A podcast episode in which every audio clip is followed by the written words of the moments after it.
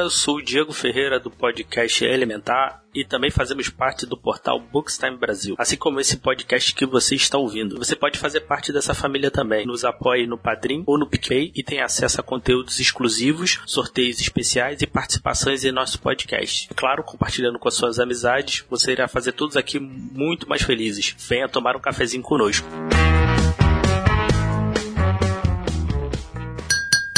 Sejam bem-vindos ao Cappuccino Cast.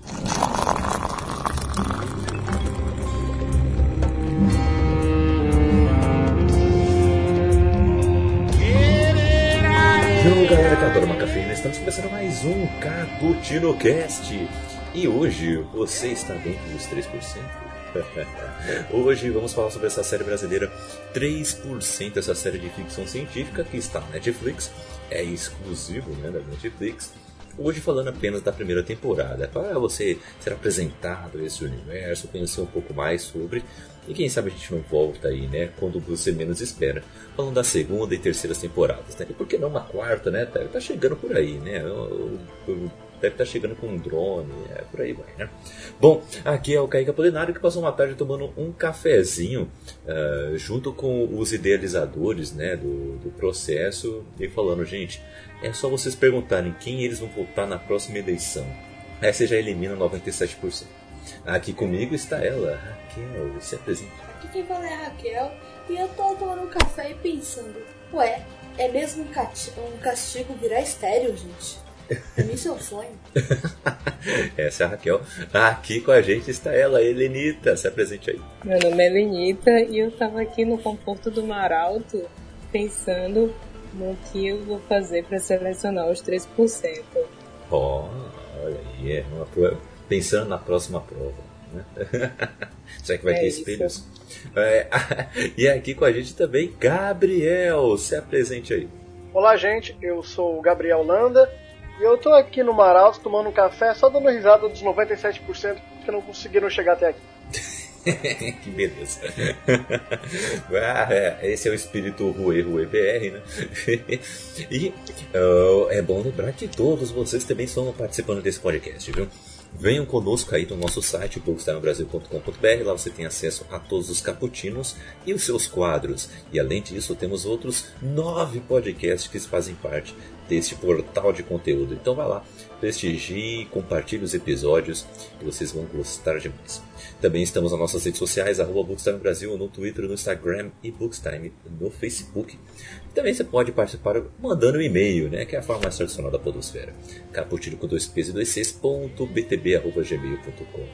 Beleza? E como foi dito lá no, na vinheta, né, que você já ouviu, então você pode nos apoiar no Padrinho no PicPay e também se inscrever no nosso canal da Twitch. Então fique encorajado a isso, beleza? Lembrando de tudo isso, vamos então para a nossa pauta. Porque essa série ela fala do quê?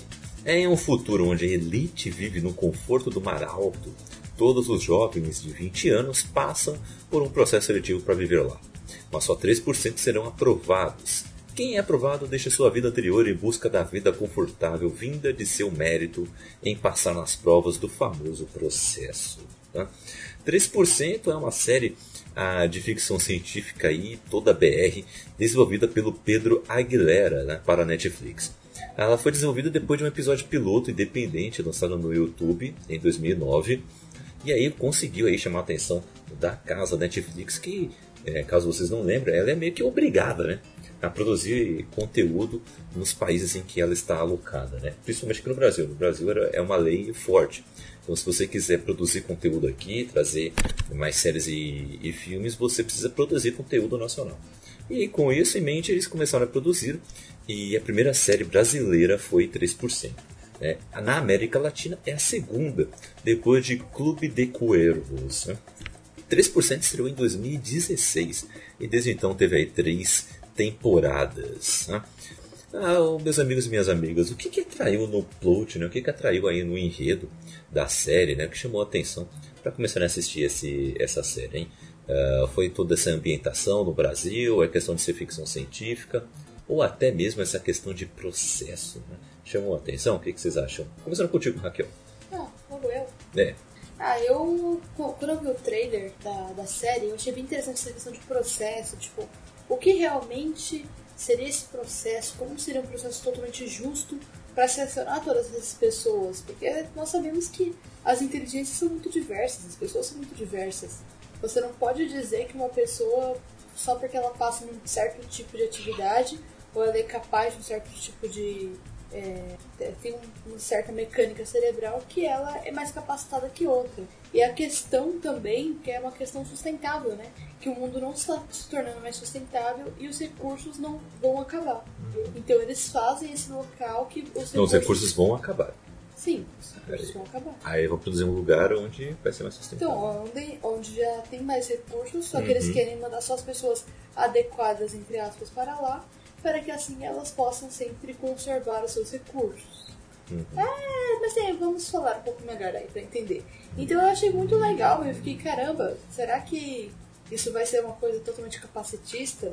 Hum. Mas não é, a série é muito mais complexa que isso. É verdade, bem mais complexa, né? E, e você, Gabriel, o que, que chamou a sua atenção aí para assistir essa série? O, o que que é, acendeu aquela aquela lanterna, né? Deu aquele clique para querer saber um pouco mais sobre essa história. É, eu acho que, antes de mais nada, por ser uma série brasileira. E segundo, por ser uma série brasileira, que de certa forma retrata a realidade da América Latina, do Brasil. Então toda essa parte do processo, de várias pessoas competirem só para o mínimo do mínimo conseguir ter uma chance de uma vida melhor, eu acho que retrata perfeitamente, não perfeitamente, mas nossa realidade está bem ali, sabe? De, de todos que terminam a escola, por exemplo, que no Brasil, pouquíssimos vão, vamos dizer assim, vão ter uma vida boa. Então eu acho que é um tipo de série que só o país do terceiro mundo conseguiria fazer.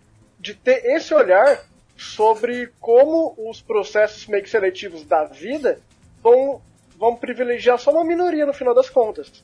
E aí é aquele negócio, não importa quais habilidades você tem, o que importa são, são as habilidades que quem tá lá tá pedindo. E eu acho que isso fica bem representado ali. Uhum. Com certeza, com certeza, é verdade. É bem, bem falado. E, uh, Helenita, você que chamou a sua atenção aí também nessa série?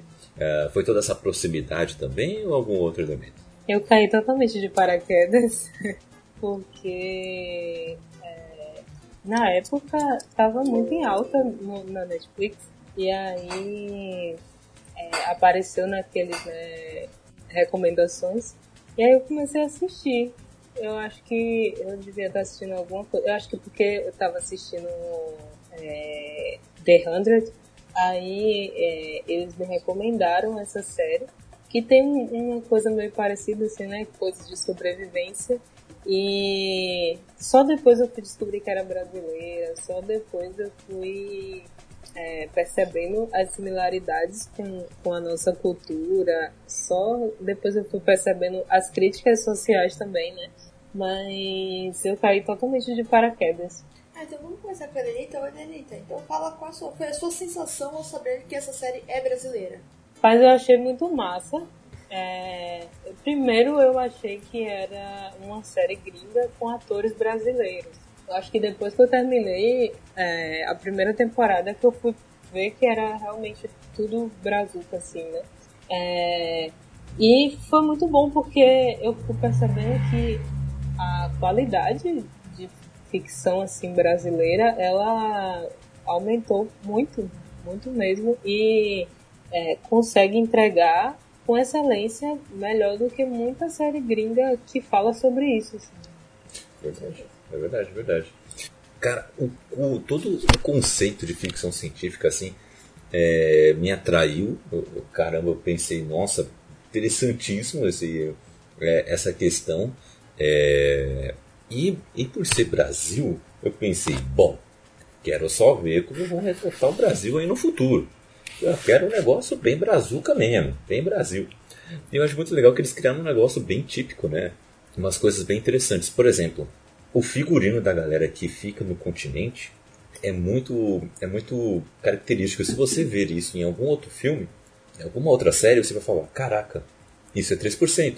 Que é a questão de remendar vários tecidos, né? É, é, é, é cheio de cor, mesmo assim, né? Mesmo porque geralmente, né, é, principalmente produção estrangeira, se a pessoa está num ambiente é, decadente, triste, ele retrata isso nas cores também, né? Então as pessoas do continente, por exemplo, elas seriam todas com uniformes, né, com camisas, é, com trajes com cores muito frias, né? Cinza, branco, bege, um negócio bem pastelão mesmo, bem, bem sem mesmo. E já no Mar Alto seria cheio de cor, né? Geralmente eles fazem esse tipo de coisa, né? É até bem escrachado. Mas em 3% eles não fazem isso. É cheio de cor dos dois lados, né? Muito legal. Fala. É, eu vou falar mesmo, vou me auto-perguntar. Não, tudo bem. Não, eu, eu ia chamar você depois. É, Manda aí. Então, eu adorei ser brasileira. Na verdade, comecei a assistir por ser brasileira. Se Sim. não fosse brasileira, eu acho que não ia assistir tão cedo. Eu ia deixar pra depois. É mesmo? Mas quando eu vi que era uma ficção científica no Brasil, eu falei, Hum. preciso ver agora. Eu viciei, eu assisti, tipo, praticamente numa madrugada. Eu fui vendo um episódio atrás do outro. Uhum. Eu maratonei essa série, tipo, fiquei apaixonada totalmente. Fiquei torcendo pela segunda temporada, e depois da segunda fiquei torcendo pela terceira e tô aqui torcendo pela quarta. É, eu- isso que você comentou, eu ia falar das roupas, né? Mas é muito mais interessante porque tem uma questão aí, tipo, que eles tiram, que é de racismo, machismo, eles tiram totalmente. Você pode ver que as classes altas e baixas, você deixa de ter isso. Questão de posição de poder, você deixa de ter questão de homem e mulher. Não, tem, tipo, negros ou brancos nas posições de poderes, mulheres ou homens. É muito mesclado. A única coisa que eles tiram são os deficientes, porque depois vai explicar o porquê que eles tiram qualquer tipo de deficiência dali. Aham. Sim. Né? Mas tem uma certa hegemonia. É, mas ainda assim eles estão tentando mostrar que eles não têm preconceitos. Mas ao mesmo tempo, tem vários preconceitos, e você Sim. vai entendendo isso durante a série. Uhum. E o figurino deles é muito incrível, por- também por essa questão do- dos tons, mas é porque você vê que eles estão com uma característica de pobre mesmo. Uhum. Eles são sujos de verdade. Porque tem um monte de série que quer fazer a pessoa pobre. Primeiro que a menina tá com o cabelo super hidratado e bonito, penteado, É. né? E ela tá, tipo, fugindo de bombas, sabe? No meio da guerra. A, a pessoa não sabe, é, não sabe retratar muito bem isso. E em 3% não, você consegue ver a pessoa, tipo, tentando fingir que tá se arrumando, e ainda assim a pessoa tá com uma certa sujeira na cara, a roupa dela não é, não tá me- das melhores, você vê que a roupa tá batida, não é aquela roupa nova. É, a Joana, eu acho que o, os tra- o figurino da Joana descreve tudo, sabe? Uhum. Ela com todas aquelas. é, aqueles tecidos assim, entendendo que ela mora na rua e que meio que tudo que ela tem ali tá no corpo dela. Que se ela tá, quer se aquecer, quer tirar. Eu acho que muito disso tá muito rico. E quando você vai pro continente, aí sim você tem cores vezes pastéis. Mas você tem a questão da limpeza e você vai colocar tons mais brancos pra ver como aquele local é limpo e o contraste vai estar aí. O que é. Ah, eu acho que tá sensacional. É verdade, o contraste tá aí. Não é uma mistureba né, de coisas, né? São cores mais sólidas. E é isso. Né? É verdade. E você pode ver que não tem uma questão muito característica das pessoas lá no, no Mar Alto. Elas, se ela tá com uma blusa azul, a blusa é azul. ela tá com uma blusa vermelha, a blusa é vermelha. Não tem desenhos, deixa de ter tudo isso que tem lá no continente. A mistura de tecidos só existe no continente. Quando você chega no Mar Alto, a coisa é mais clean, digamos. É uma coisa mais. E Isso eu gosto, pode parecer um detalhe meio chato e tudo mais, mas eu gosto disso porque isso também conta uma história. Porque enquanto que no continente é uma salada de coisas, é uma mistura de coisas, de povos, de pensamentos diferentes, no Mar Alto eles são um. É uma única ideia sendo propagada, é um único só pensamento, ideal, e por isso que tem essa diferença. Eles são É legal. né, pra pensar daquela forma, né? Uhum. E O que eu acho interessante sobre as roupas, né, é, Uhum. é que no Mar Alto é alta costura. E no, no continente tudo é muito. é, assim, o que eles têm, né? Tipo, ah, tem essa camisa aqui, vamos botar essa camisa e a camisa rasgada e, e tem um, um negócio de um blazer rasgado por cima e uma calça meio que não dá ali nele porque é, já veio de alguém, né? É tudo muito essa realidade assim que é algo passado de uma pessoa para outra e aí eles vão é, fazendo isso com a comida também. E no Mar Alto tudo é mais é, pensado, né? porque ali a roupa é feita, é, as coisas são mais planejadas. Uhum, uhum. Isso é verdade, isso é verdade. Eu, eu curto aquela ideia que, por exemplo, no Mar Alto, a gente consegue ver bem que é uma série de ficção científica. Enquanto as cenas do continente não dá muito essa ideia, porque dá essa noção de tempo que parece que é tão distante um do outro, que parece até que o Mar Alto está séculos na frente do continente. Então eu acho bacana quando, quando eles retratam essa diferença, em que um parece ser super futurista e o outro super ultrapassado, né? Mas na verdade eles estão ali no mesmo momento. Aí você mostra como os dois vivem totalmente diferentes, né? Um com, como foi falado, com ótimas roupas, onde tudo é planejado, onde a alimentação é planejada. E no continente o pessoal sobrevive com o que tem, né? Isso retrata muito o nosso Brasil atualmente. Eu acho que São Paulo você vê muito isso, um bairro rico do lado de um lado de um bairro pobre. Morumbi você tem um lado Paraisópolis, do outro lado um bairro rico. É, no, em São Paulo você vê muito isso.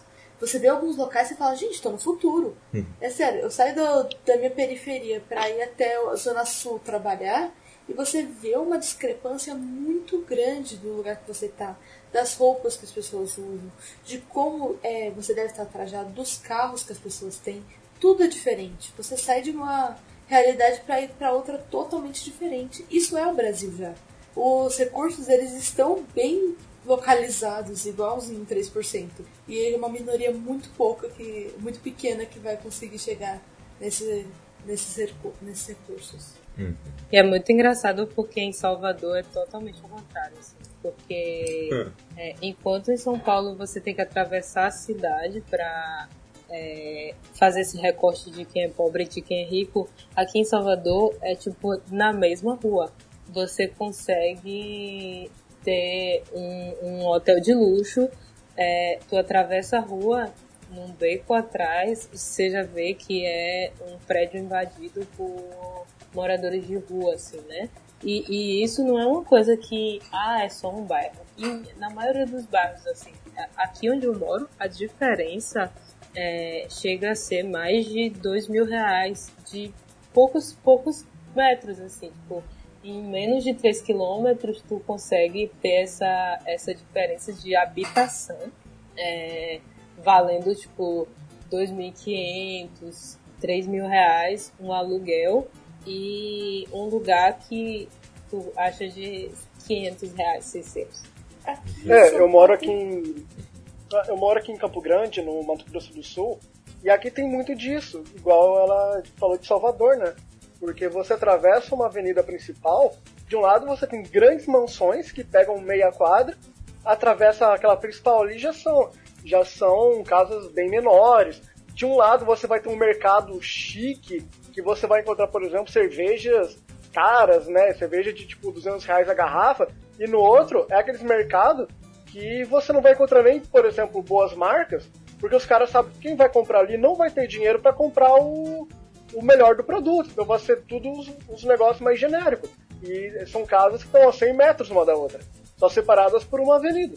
Sim. Sim, sim. É, aqui também tem um pouco disso, só que assim, tem alguns bairros que é um pouco mais elevado. Mas dentro de alguns outros bairros que estão bem localizados, tem, a gente chama de favela. Hoje em dia é comunidade, né?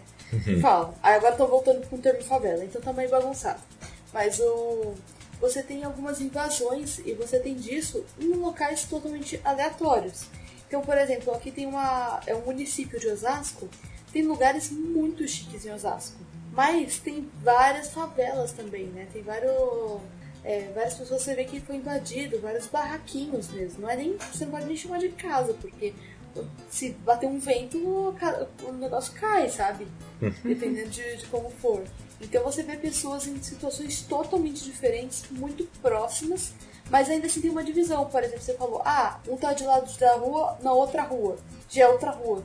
Você meio que sabe que aquela rua não é seu lugar. Você sabe que aquela calçada já não pertence a você. E é que em São Paulo tem bairros que são bem ricos, né? E tem bairros que só tem coisa pobre. mas, o, mas ainda tem sim. Isso é triste, né? Uhum. É uma diferença, né? Você ainda tem escolas, né? Sim. Mesmo escola pública, né? Podem ser duas escolas públicas. Hum. Dependendo do Sim. bairro, você vê o tipo de criança que tá naquela escola. Você vê É. a diferença.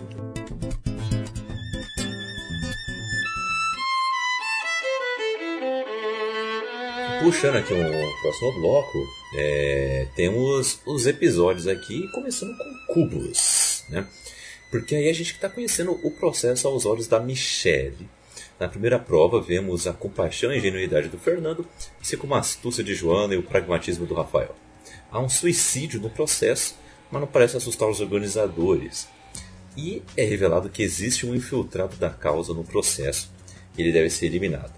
E logo no primeiro episódio já sabemos quem é né, que está infiltrado. Né? É, Eu queria saber de vocês o seguinte: somos apresentados alguns personagens principais agora nesse, nesse primeiro episódio. Né? Começando com os organizadores aí, né? Temos Ezequiel, né? que ele sempre tem a fala ponderada e falando você é o conquistador do seu próprio Você é mundo. merecedor. Você é um merecedor. Prove que você está dentro dos 3%. Né? Ele é um coach, né? Ele é muito coach. É muito coach. né? Ele é aquele é, organizador coach e ao mesmo tempo ele é daqueles também estilo Luciano Huck, né? Não, peraí, né? Eu vou, vou tocar uma musiquinha aqui, se humilhe para você poder passar para a próxima fase. Né? Ele quer levar as pessoas ao seu limite para poder passar. E ao mesmo tempo ele tem conflitos na organização interna ali de como é, está sendo levado aquele processo, né? Ele tem toda uma pressão em cima dele, porque depois de desde a fundação é, nunca tinha sido assassinada uma pessoa dentro do Marato, né? E aí isso aconteceu e quem tinha feito o, o processo dessa pessoa que foi o assassino foi ele. Então tá tendo uma pressão enorme em cima dele, então é colocada a Aline para ser uma a- ela, ela vai como uma aprendiz dele, mas ao mesmo tempo ela é uma supervisora, digamos. Uma espiã, né? É uma espiã, é uma espiã. Mas o que é legal também é que mostram que a morte está circundando Ezequiel. Porque Uhum. eles- ela fica citando a esposa dele também. Aham. Porque a esposa dele também foi o primeiro suicídio do Maralto. Uhum.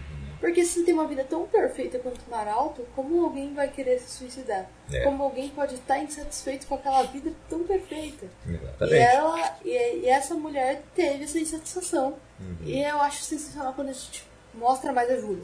Sim. Depois, quando mostra mais ela, eu acho que é a melhor É, personagem. é, vamos chegar nesse episódio aí e, e- Depois da Joana. depois da Joana. E aí É. a gente, a gente entra também é, nessa questão, nessa questão do suicídio do Maralto, a gente vê que é, traz muito para nossa realidade, porque existem muitas pessoas que são totalmente ricas e tipo, tu olha assim, como é que uma pessoa dessa não tem é, um sentido de viver? E essa questão do, da prova dos cubos foi, foi bem forte, porque já começa ele passando o menino, é, mesmo ele trapaceando, né? E ele já começa, ele começa o, o- a série já trapaceando. E sobre o Ezequiel, meu Deus, passei os, os, os assuntos. É, ele é aquele um cara polido, né? Da, que geralmente tem, né?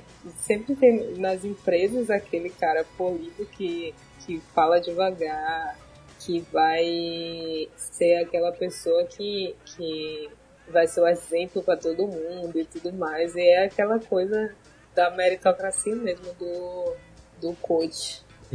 E é esse cara que tá- todo mundo tem a vontade de dar um soco na cara.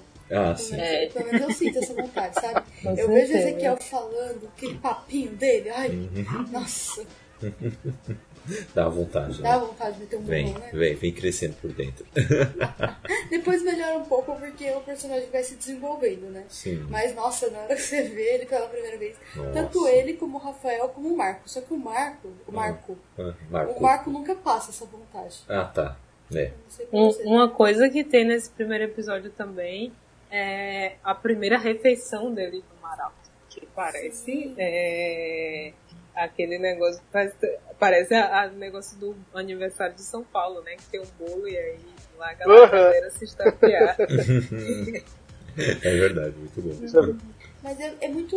É uma troca de realidades muito grande. Eu acho que aquela parte que mostra eles trocando de roupa, tirando as roupas velhas dele, colocando a roupa do Maralto, você vê que eles ficam até mais limpos, sabe? Tipo, eles se limpam e tudo mais. E as pessoas não querem negar que elas estão perdendo aquela oportunidade. E é aquela parte eu fiquei muito triste também com o suicídio do moço. Aquele cara era babaca? Ele era babaca, mas você entende muito o lado dele. Porque você sabe muito como é perder a oportunidade de um emprego que você acha que seria Uhum. melhor pra você. Atrasado do Enem. Aos atrasados do Enem. É, É, então, você sabe muito como é essa situação. Ele perdeu as grandes chances da vida dele e ele não acredita mais que a vida dele tem outra chance. É muito triste. Ali é pior que Enem, né? Porque né, não tem como você fazer no outro ano. é, então. Mas, o, mas é- eu sinto muito como uma vaga de emprego que você é recusado, sabe? Uhum. É muito uma pessoa que tá ali na, nessa situação de, de desemprego, uma pessoa que precisa fazer algo pra mudar e ela perde essa oportunidade. É verdade, é verdade. E o que, que você achou dessa conspiração toda aí, Gabriel? Do, do, do Ezequiel tendo que lidar com esse conselho, ter que lidar com essa espiã do lado dele. Cara, é, a gente acaba vendo isso sempre, né? Sempre que alguém tá meio que numa situação em que ele vai entrar numa pressão meio fora do que, do que é o comum ali, vamos dizer, da empresa, ele já começa a ficar com o dele na reta. Aquele negócio, no final a culpa não é tanto dele, mas aconteceu no turno dele, né? Então, já chega uma pessoa ali pra ficar de olho. Se ele não conseguir consertar aquela, aquela crise direito, tchau. Eu acho que, novamente, isso retrata perfeitamente o Brasil. Sabe, se você tá ali com um problema e não consegue dar conta, é, mostra que até ele é substituível, né? Então, assim, ninguém ali tá, tá além de, de críticas. Você entrou no mar alto, beleza, você tá com uma grande chance. Mas nada impede que você também fracasse lá, né? Então, é, eu acho que então eu acho que isso meio que mostra que assim, ele, ele, ele achava que ele era o grande, né? Que ele era o cara que meio que selecionava tudo, mas foi dar um problema. Já falaram, ó, se você não resolver isso aí, a vaga de emprego tá aberta. tá Ligado? Eu, então é. Eu achei isso bem Brasil. Só achei uma coisa estranha, né? Tipo, é muito estranho. O único suicídio do lado de lá ter sido da Fúria com toda essa situação. Porque você vê que a corrupção continua existindo. Uhum. Né? Tipo, é uma corrupção ali. Aquele conselho tem várias questões, tem um monte de falsidade dentro daquilo. Então, o Maralto não é tão perfeito assim, né? Essa Ah, galera do. Maralto. É, e que tá, não é tão perfeita assim. É, então, eu acho que uma coisa que a Anitta falou, e a gente, tipo, desviou um pouco desse assunto, que é muito interessante falar, que a gente só vai ter essa, esse episódio pra falar, que começa com o Rafael já roubando no jogo. E, você, e eles passam o Rafael como se isso fosse o certo. Gente, isso é muito Brasil mesmo, sabe? Muito, a nossa Muito. realidade. Da pessoa que tá roubando em tudo e ninguém nunca vê. E sempre é assim. É que aquele, né? o completo acho que- jeitinho brasileiro, né? Uhum. Eu acho que aquele negócio é assim, você tem que fazer a prova, não interessa como, roubou, não interessa, deu certo, é o que importa. É que- é, não interessa o método que vai- você vai usar, desde, desde que funcione, né? Então, sem ética, só acerte. É, então, e a questão também até das relações, por exemplo, quando a Michelle pega e joga as, as peças pro Fernando que não alcança, eles ficam, nossa, que trouxa, tipo, ela tá perdendo o tempo dela pra ajudar ele. Só que no momento que chega lá no final da prova, ele vai lá e ajuda ela a terminar de montar o cubo dela também. É. Ó, um não alcança, mas ele tem cérebro, sabe? Outra pessoa que consegue, ser esquisito, consegue né? alcançar, né? É, então, é, é interessante já como que mostra. É engraçado que aquele cara que sai, ele é muito NPC, né? Tá na cara que ele ia sair, né? É, né? É muito Você dá, NPC. você dá, dá pra ver que ele não tem um destaque na prova. Uhum. Mesmo o cara lá que se mata, ele tem um destaque muito breve. Eu gosto muito desse primeiro episódio, porque ele é muito envolvente. Ele, ele cativa já no primeiro episódio. E toda essa questão das provas deixa ainda mais interessante. Porque quando começa as provas, você vê que hum, sempre tem uma surpresa. Sempre tem um porém nas provas. Vamos ficar de olho nessas provas aí. É muito legal né, ver como é, que é, como é que são feitas. E a dos cubos é muito emblemática, assim, realmente, assim, É interessante também ver como os entrevistadores agem, né? também. Como eles são totalmente frios, né, com aquela pessoa, né? Uhum. Ah, porque eu preciso passar por aí. E eles não têm mais empatia com aquela pessoa do continente. Se ele não achar que aquela pessoa é válida, Uhum. ele simplesmente, tipo, recusou e acabou. É. E aí. Sim. A gente só vai ver isso mais pra frente. É que eu não consigo parar de pensar depois mais pra frente na ajuda. Uhum. Vamos até avançar, né? Porque senão a gente vai ficar aqui pra. E, e nessa questão do recrutamento é muito, é bem pesado, né? Tem uma parte que o cara ele pergunta pra Joana é, há quanto tempo você não lava o seu cabelo. É. Aí tem um outro cara que ele fala com a Michelle. é, será que a gente pode se encontrar depois daqui? E tipo, várias coisas pra desestabilizar eles mesmo é, enquanto recrutados, assim, né? Isso é muita gente de RH, gente. É muito gente de RH. Ah. É sério. Ah. Eu, eu, eu, eu trabalhava com uma moça e a namorada dela era recrutadora, ela trabalhava com RH. É. E assim, as empresas elas têm todo o direito de ser racistas, gordofóbicas, o que, que elas fizerem. Ah, eu não quero gente gorda, você não vai contratar gente gorda e você tem que aceitar o critério da, da empresa. Você não tem que questionar o, se o que eles dizem é certo ou errado, se aquilo é crime ou não. Não, você simplesmente aceita. Uhum. E eu acho que isso é muito gente de RH. Você olha e fala assim, gente de RH. Ah, é. Alguém que manda no RH, pelo menos. Né? O segundo episódio também é bem emblemático com isso, né? Porque é o episódio das moedas. né? os candidatos se aproximam e conhecem-se, eles têm tempo para amizades. Todavia, esses laços de confiança são testados. Eles próprios devem escolher o eliminado entre o grupo. Né? Eles formam um grupo, aí deste grupo vai ser escolhido. Ah, ó, galera, ó, tá aqui. Vocês vão escolher aí quem é que, quem é que vai ser eliminado. Essa é a prova. E Rafael e, e Marco disputam seus méritos com insultos e golpes, né? Diz a Raquel, são homens, né? Mas Joana mostra mais uma vez sua astúcia e também individualismo, né? Pô, Ah, eu amo a Joana. A Joana é não, a Joana foi demais nessa prova, né? Ela Eu foi amo a demais. Nessa prova ela foi demais, realmente. Porque é. de- Detono. detono. Ah, o que aconteceu nessa prova? Pra, pra explicar pra quem não. Como é Esse que. episódio eu acho que ele é mais curto, né? Ele é muito mais rápido do que o outro. Sim. Tem a questão do, do primeiro que eles vão comer novamente. Eles já estão um pouco acostumados que agora eles têm água e tudo mais. Uhum. Aí tem um boyzinho tentando flertar com a Joana, a Joana aceita o flerte. É. É muito bom, dá uns pegas no cara. Uhum. E depois aí o cara já tá assim, né? Nossa, estamos juntos. É. Já tá planejando o casamento deles. Eu amo muito a Joana, é sério. E aí, aí quando vai pra aquela prova, você fica pensando quem vai ser. E você já sabe Hum. que, quem não vai ser. Só que fica muito. Esse momento é um plot twist, né? É. No final desse episódio. Porque é, tá muito na cara que vai ser a Agatha. Sabe? Tipo, parece muito que vai ser a Agatha eliminada. Uhum. Sim. Porque ela meio que não faz nem cheira. O cara tá pegando a Joana agora, sabe? Tipo, você fala, ah, vão manter um romancezinho. parece que ela tem um, um- alguma coisa psicológica ali pegando nela também. né? É, parece que ela tá, tipo, afetada com isso, né? É, Mas, a mas não, é só É, né? cara de pau mesmo. é só que- cara de pau.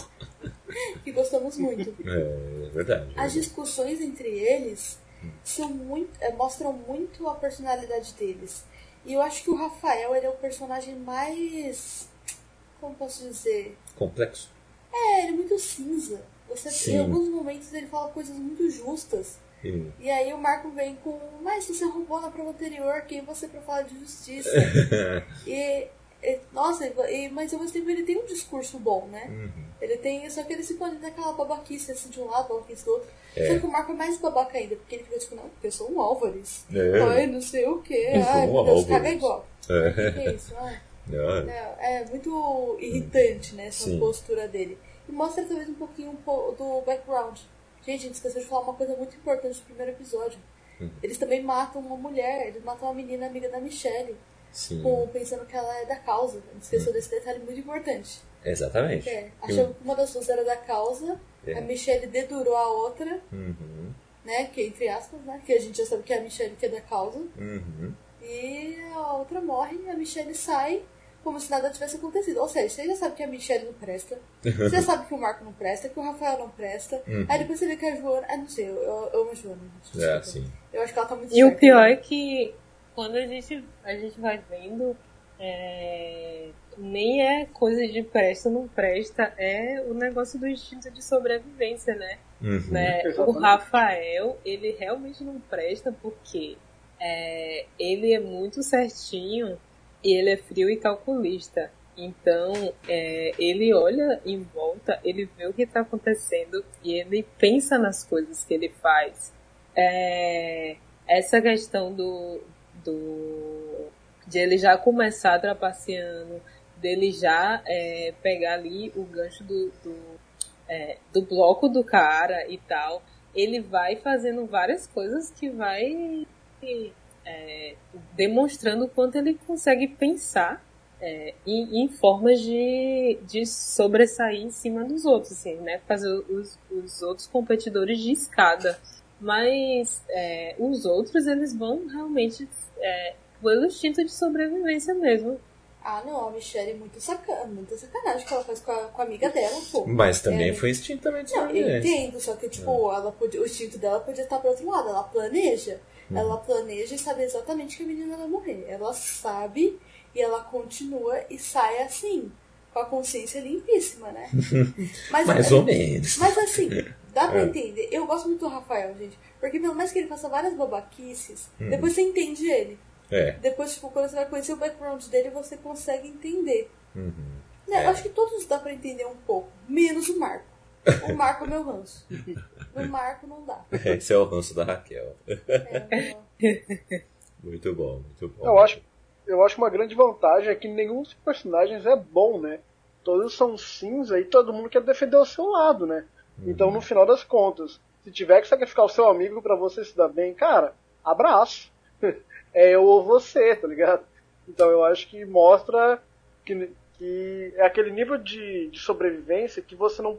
Se você tiver muita ética, muito seguir as regras certinho, você não vai chegar até o final. Eu acho que só tem dois que são bons. Que é a Agatha e o Fernando. Eu acho que os dois, eles. Pode ser até ter algum momento que eles sejam um pouco mais pelo instinto da sobrevivência, mas eles são muito mais bom, eh, bonzinhos do que os outros. Assim, até meio bestas em certo momento, sabe? Ah, sim. O Fernando, é, até, tanto o Fernando como a Agatha, eu acho que os dois, eles ficam muito à, à mercê dos outros. Hum. Eles esperam muito dos outros. E o Fernando- Fernando, ele é completamente emocionado, né? É. É, Tadinho. nesse, nesse segundo episódio, ele fica, ele fica mal, aí a, a mulher já começa a aplicar uma injeção nele, ele vê uma possibilidade de, de andar e tudo mais, e aí ele começa a, a ter um motivo ali pra estar na, na competição, né? Mas ao mesmo Porque- tempo. Pode falar. Vá. Né, Só que é, isso ele vê como é uma coisa preconceituosa. Assim, ele quer sair da cadeira de rodas, sim, mas ela diz, tipo, você não precisa ser desse jeito, você não precisa ser quebrado, sabe? E ele fica tipo, caramba, eu sobrevivo sim, sabe? Não é? Eu posso não estar da melhor maneira possível, mas ao mesmo tempo eu não sou um cara quebrado, não sou esse lixo todo que estão falando, né? É. É complicado, né? E inclusive, é, eles não dão uma cadeira boa pra ele. Ele Uhum. entra na- no mar alto pra fazer as provas e tudo mais, e eles não dão pra ele uma cadeira que, que seja melhorzinha, assim, pelo menos minimamente mais confortável do que a cadeira que ele já usa quebrada. É sabe? verdade. Pois é. é. Mas ele não entra no mar alto, tá? A prova é no continente. Tanto que eles têm toda aquela questão, ouvir mais da segunda temporada de viagem. Não, ainda na primeira, eles viajam. O único momento que eles viajam pro mar alto é pra receber a injeção. Não, ainda não é no mar alto. Eles Ainda não pro é no mar alto. Alto, é. Eles vão pro mar alto na É a última temporada. cena da temporada, e- e- eles Eles entrando no trem. submarino ali e indo pra lá. É tipo um trem, né? Um trem Hum. submerso. É algo assim. É, foi o último.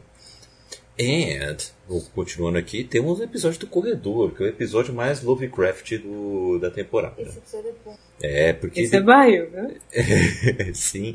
Ah, só uma coisa. Antes, né? Como é que a Joana engana todo mundo, né? Oh, não, a gente esqueceu de falar disso, né? Ela É. tá lá toda de rolo com o menininho. É. Ela vai lá, tipo, finge que tá aceitando que ela não tem uma moeda e rouba a moeda dele, gente, muito sorra. Ah, não, ela pega lá do. Não, é que a galera tinha que devolver as moedas. É, ela não devolve a dela. Aí ela não devolve. E ela deixa ele por último, né? Deixa. É, ele fica. Não, ele fica por último de graça. É, ele quer ficar quer, segurando. quer se despedir dela, né? É, e ele quer ficar segurando lá o saco lá, entendeu? Pra entregar pra moça lá, entendeu? Aí ela finge que devolveu a moeda, não devolveu. Aí o cara fica, ué, cadê minha moeda? Cadê? Fica procurando, fica procurando no, no saco. Aí ela. Ela Não, só. eu- ela eu ela dá ela passa a sai. volta por ele. Aí fala assim, ué, e o que aconteceu com o fulano de tal? Ah, ele não tinha uma moeda. Caramba! Ô, eu sou muito a favor de enganar macho. Ah, sim. Assim, enganar gente, eu sou contra. Hum. Mas aquele macho ali, eu sou a favor. Ah, tá. É, tem uns que, né? tem uns que, que precisam. E aí temos o episódio do corredor, que após terem as suas confianças abaladas, é hora de todos pensarem em conjunto. E cada um vencer os seus medos. Ou ser abalado por eles. Né? Que é, é um episódio bem né, introspectivo, diria. Né? Em que eles todos têm que tentar vencer os próprios medos, os, o, o, vencer o seu próprio passado, né? Porque, né, deixando mais visualmente pra galera, né? Ah, o grande acontecimento do episódio é que eles precisam passar por um corredor em que está com substâncias químicas, né? Tá com uma fumaça ali, né? Que acaba atacando a mente deles, né? E, e, e a, até a estrutura fala antes, né? A chave para vocês passarem é vocês ficarem juntos, né? Vão juntos. O que, que eles fazem? Se separam, claro obviamente. Né? e aí só podia passar pelo, pelo corredor se todos estiverem juntos lá na porta. E tem um tempo também, né? acho que são 5 minutos ainda. Isso, e tem um tempinho lá. É, ah, tanto que eles falam, é só atravessar esse corredor? Ah, facinho, né? É, era mais difícil na moeda. Isso é igualzinho quando você vai na academia e a pessoa, seu, seu instrutor fala assim, agora você vai fazer a prancha. É só ficar nessa posição. E se ele só isso, ele diz, é, fica nessa posição aí, 30 segundos. E você descobre que 30 segundos são muito mais do que você imagina. É, exatamente. É um pouco mais difícil. É. É, é. Mas o, o que vocês acharam desse episódio aí, né? Explorou bastante aí o passado de cada um, Não, né? Você explora do Rafael, mas. Vai explorar mais do Rafael? mostrar do, do Rafael, mostra alguns lances dos outros. É, tem, um, tem um relances da, da Joana. Sim, tem a lance da Joana, mostrando que ela é assassina. Pô, é muito pesado o passado da Joana, né? Uhum. E, o... e mostra um pouquinho do Marco, mas o passado dele é tão sem graça quanto ele inteiro. pois é. é pois é. esse daí eu, eu já acho ele bem, bem mais pesado, assim, né? Porque ele vai realmente trabalhando com tudo aquilo que é, é como os dementadores, né? Dementadores de Harry Potter tudo aquilo que é medo, tudo aquilo que é trauma da vida deles vai se levantando e já começa com o trauma da Joana, assim, né? Com o negócio da moeda e tudo mais, ela já vai lembrando. E depois se segue o episódio com muitas dores. Uhum. Sim, é, eu acho que a Agatha ela entra num estado. Eu pensei que ela morria naquele episódio. eu também. Porque, né, não que ela tenha durado muito tempo, mas. mas o. Nossa, ela fica num estado assim muito desesperador e a Michelle tenta ajudar ela, né? Mas depois a Michelle também começa a ser afetada pelas lembranças do irmão dela uhum. e fica muito mal. Mas eu gosto muito que o Rafael ele vai no espírito individualista e quando ele chega lá no final fala, não, tem que chegar todo mundo. Aí ele volta e começa a ajudar cada um e o último é o Marco, né? Tipo, uhum. e ele tem toda aquela relação tipo, ah, eu odeio esse cara, mas preciso ajudar ele. Não, quem, fa quem tá fazendo isso é a Joana. Ah, é a Joana. É a Joana, a Joana que vai pegar cada um. Cada um. E, o... e tem essa coisa de eu preciso ajudar ele, senão eu não saio daqui. É, ela tem que abrir é. mão desse individualismo dela. Ah, e tem uma, uma outra relação é. da Joana com o Rafael que a gente não comentou. Que os dois sabem que os dois eles estão ali de penetra. É. Ah, e os dois se chantageiam, né? Uhum. Sim. Interessante, interessante isso aí. É, é, é bem legal também. Mas o tanto que quando ela vai buscar o Rafael, ele fica todo arisco, né? Todo, não, não, você vai me expor, não sei o que, você vai fazer as coisas comigo, eu vou ficar aqui, eu não vou não. Ela vem logo, idiota. Eu gosto que a, a Joana é forte também, né? Então, Sim. tipo, ela não vai só na, na lábia, ela vai na força física mesmo, né? Vai. Ela vai nos empurrões, ela vai logo, idiota. Mais ou menos. Outra coisa que a gente tem que lembrar e tipo, valorizar muito hum. é, a, é a música tema da Joana, que é da Elza Soares, a mulher do fim do mundo. Uhum. Nossa, essa música ela se encaixa totalmente com a Joana. Eu eu fui escutar essa música sozinha, gente, uhum. a música é incrível e é, a Joana toda. Esse álbum todo, né, da, da Elsa é excelente. Muito bom mesmo, muito bom mesmo. É. O, nesse episódio vocês pensaram que alguém ia morrer aí, né? Além da Agatha. Vocês pensaram, hum, pra tal personagem aqui, ó, acabou, já era. Então, existe uma coisa chamada esperança. Cada ah, tá. tinha esperança que o Marco morrer. Ah. Mas. Né? Eu achei que era muito cedo, que acho que ali não, não, não iam matar ninguém por hora, sabe? Então, essa preocupação de personagem morrer eu não tive. Ali mais no começo. Mas foi legal você ver que no final eles têm que meio que sacrificar dos egos pra saber, ó, eu não gosto dessa pessoa, mas se eu não ajudar ela, eu não vou pra frente. Uhum. Então é. É verdade, é verdade, é verdade. E. Mas o, esse temor de que algum personagem iria morrer. isso, isso acontece no próximo episódio, né? Porque no próximo episódio é o portão.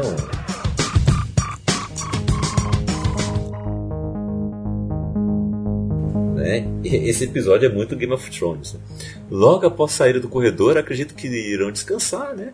Vão lá para os seus alojamentos, né? Todo mundo vai lá dormir nos seus, nos seus beliches, né? Porém, vão ter que lidar com omissão de socorro, fome e sede de poder, né? É, a Raquel fala aqui também que tem vários, vários machos lixo brigando por aí, é o que tem nesse episódio, né? Que, ó, tem bastante mesmo.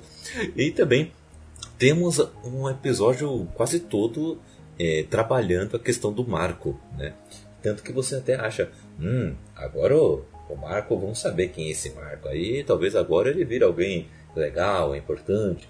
Fica só no importante, né? Porque o resto não dá. Eu nunca Né? imaginei que ele pudesse ser legal. né? Não, porque tem hora que parece que ele realmente vai salvar o grupo, entendeu? Não dá. Não Mas dá. O não deu. dele já não me engana.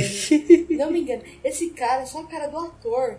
Eu não sei, tipo, ele, ele poderia muito ser espancado na rua, por mim, porque ele tem muito cara de, tipo, não vale nada. Meu Deus. Mas pontos para o ator, né? Que foi bem nisso. Não, mas eu acho que a cara do ator, a cara dele já em si, né? Não sei. Aquele sorriso, mas é, o ator é muito bom. O ator Sim. do Marco é sensacional. Ele é muito bom. É muito Oh, bom. aquele sorrisinho que ele dá. Agora, uma, uma atriz que eu acho que é meio nada a ver é a da Michelle. Ah, Ela é muito sensal. ah, sim. Tipo, É, meio blasé, né? É, a personagem ela tá fazendo várias coisas que deveriam ser importantes, mas você não consegue ter empatia por causa da atriz. Eu acho que a atriz ela não consegue Ah, passar essa. E de- depois da segunda temporada fica pior ainda, né? Você diz que a atuação dela é ruim na primeira, mas na segunda ela consegue piorar a atuação. Mas na terceira melhora.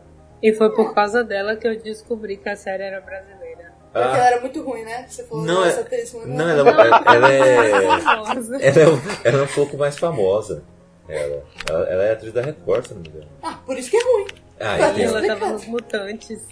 Isso, ela fez Mutantes, é verdade. Ah, tá explicado que ela é ruim. É. É, é.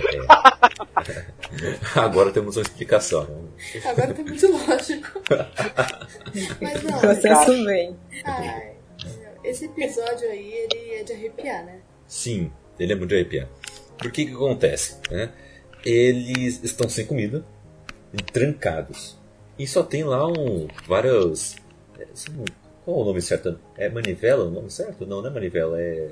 Alavanca. Alavancas, né? Alavancas, é verdade. Nossa, fugiu o nome alavanca da minha mente, acredita? Tem várias alavancas lá nos quartos.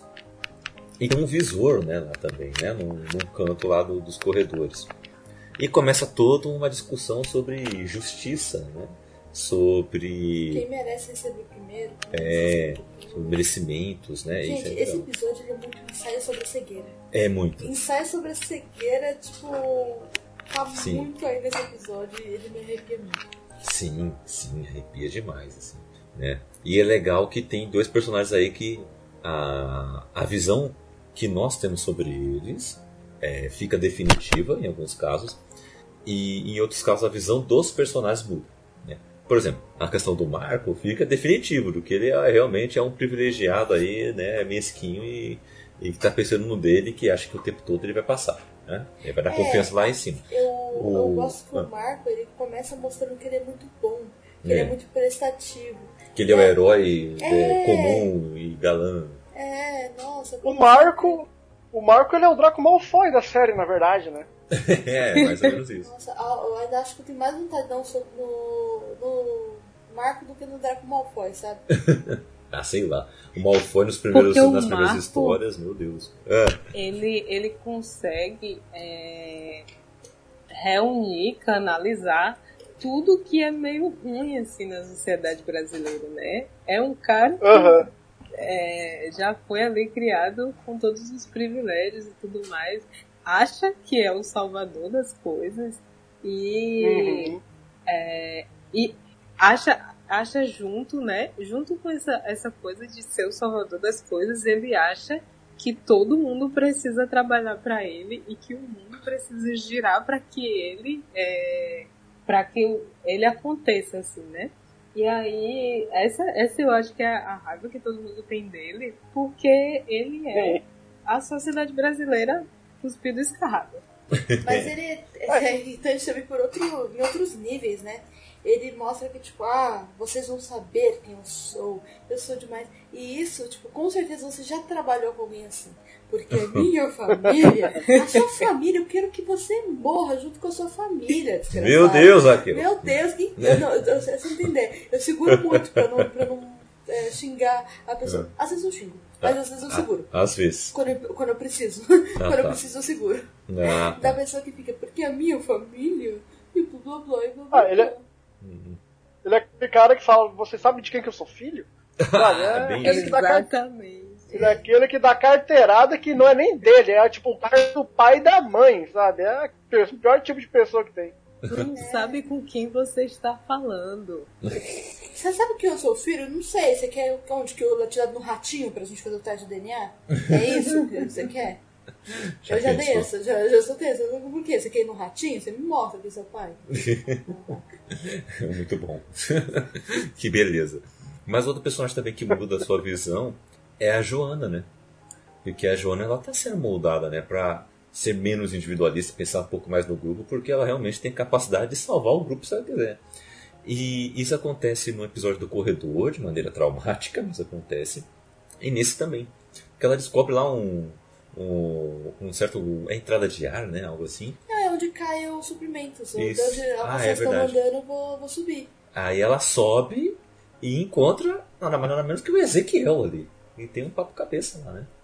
Mas, o, mas a Joana volta porque ela seria eliminada se ela continuasse ali.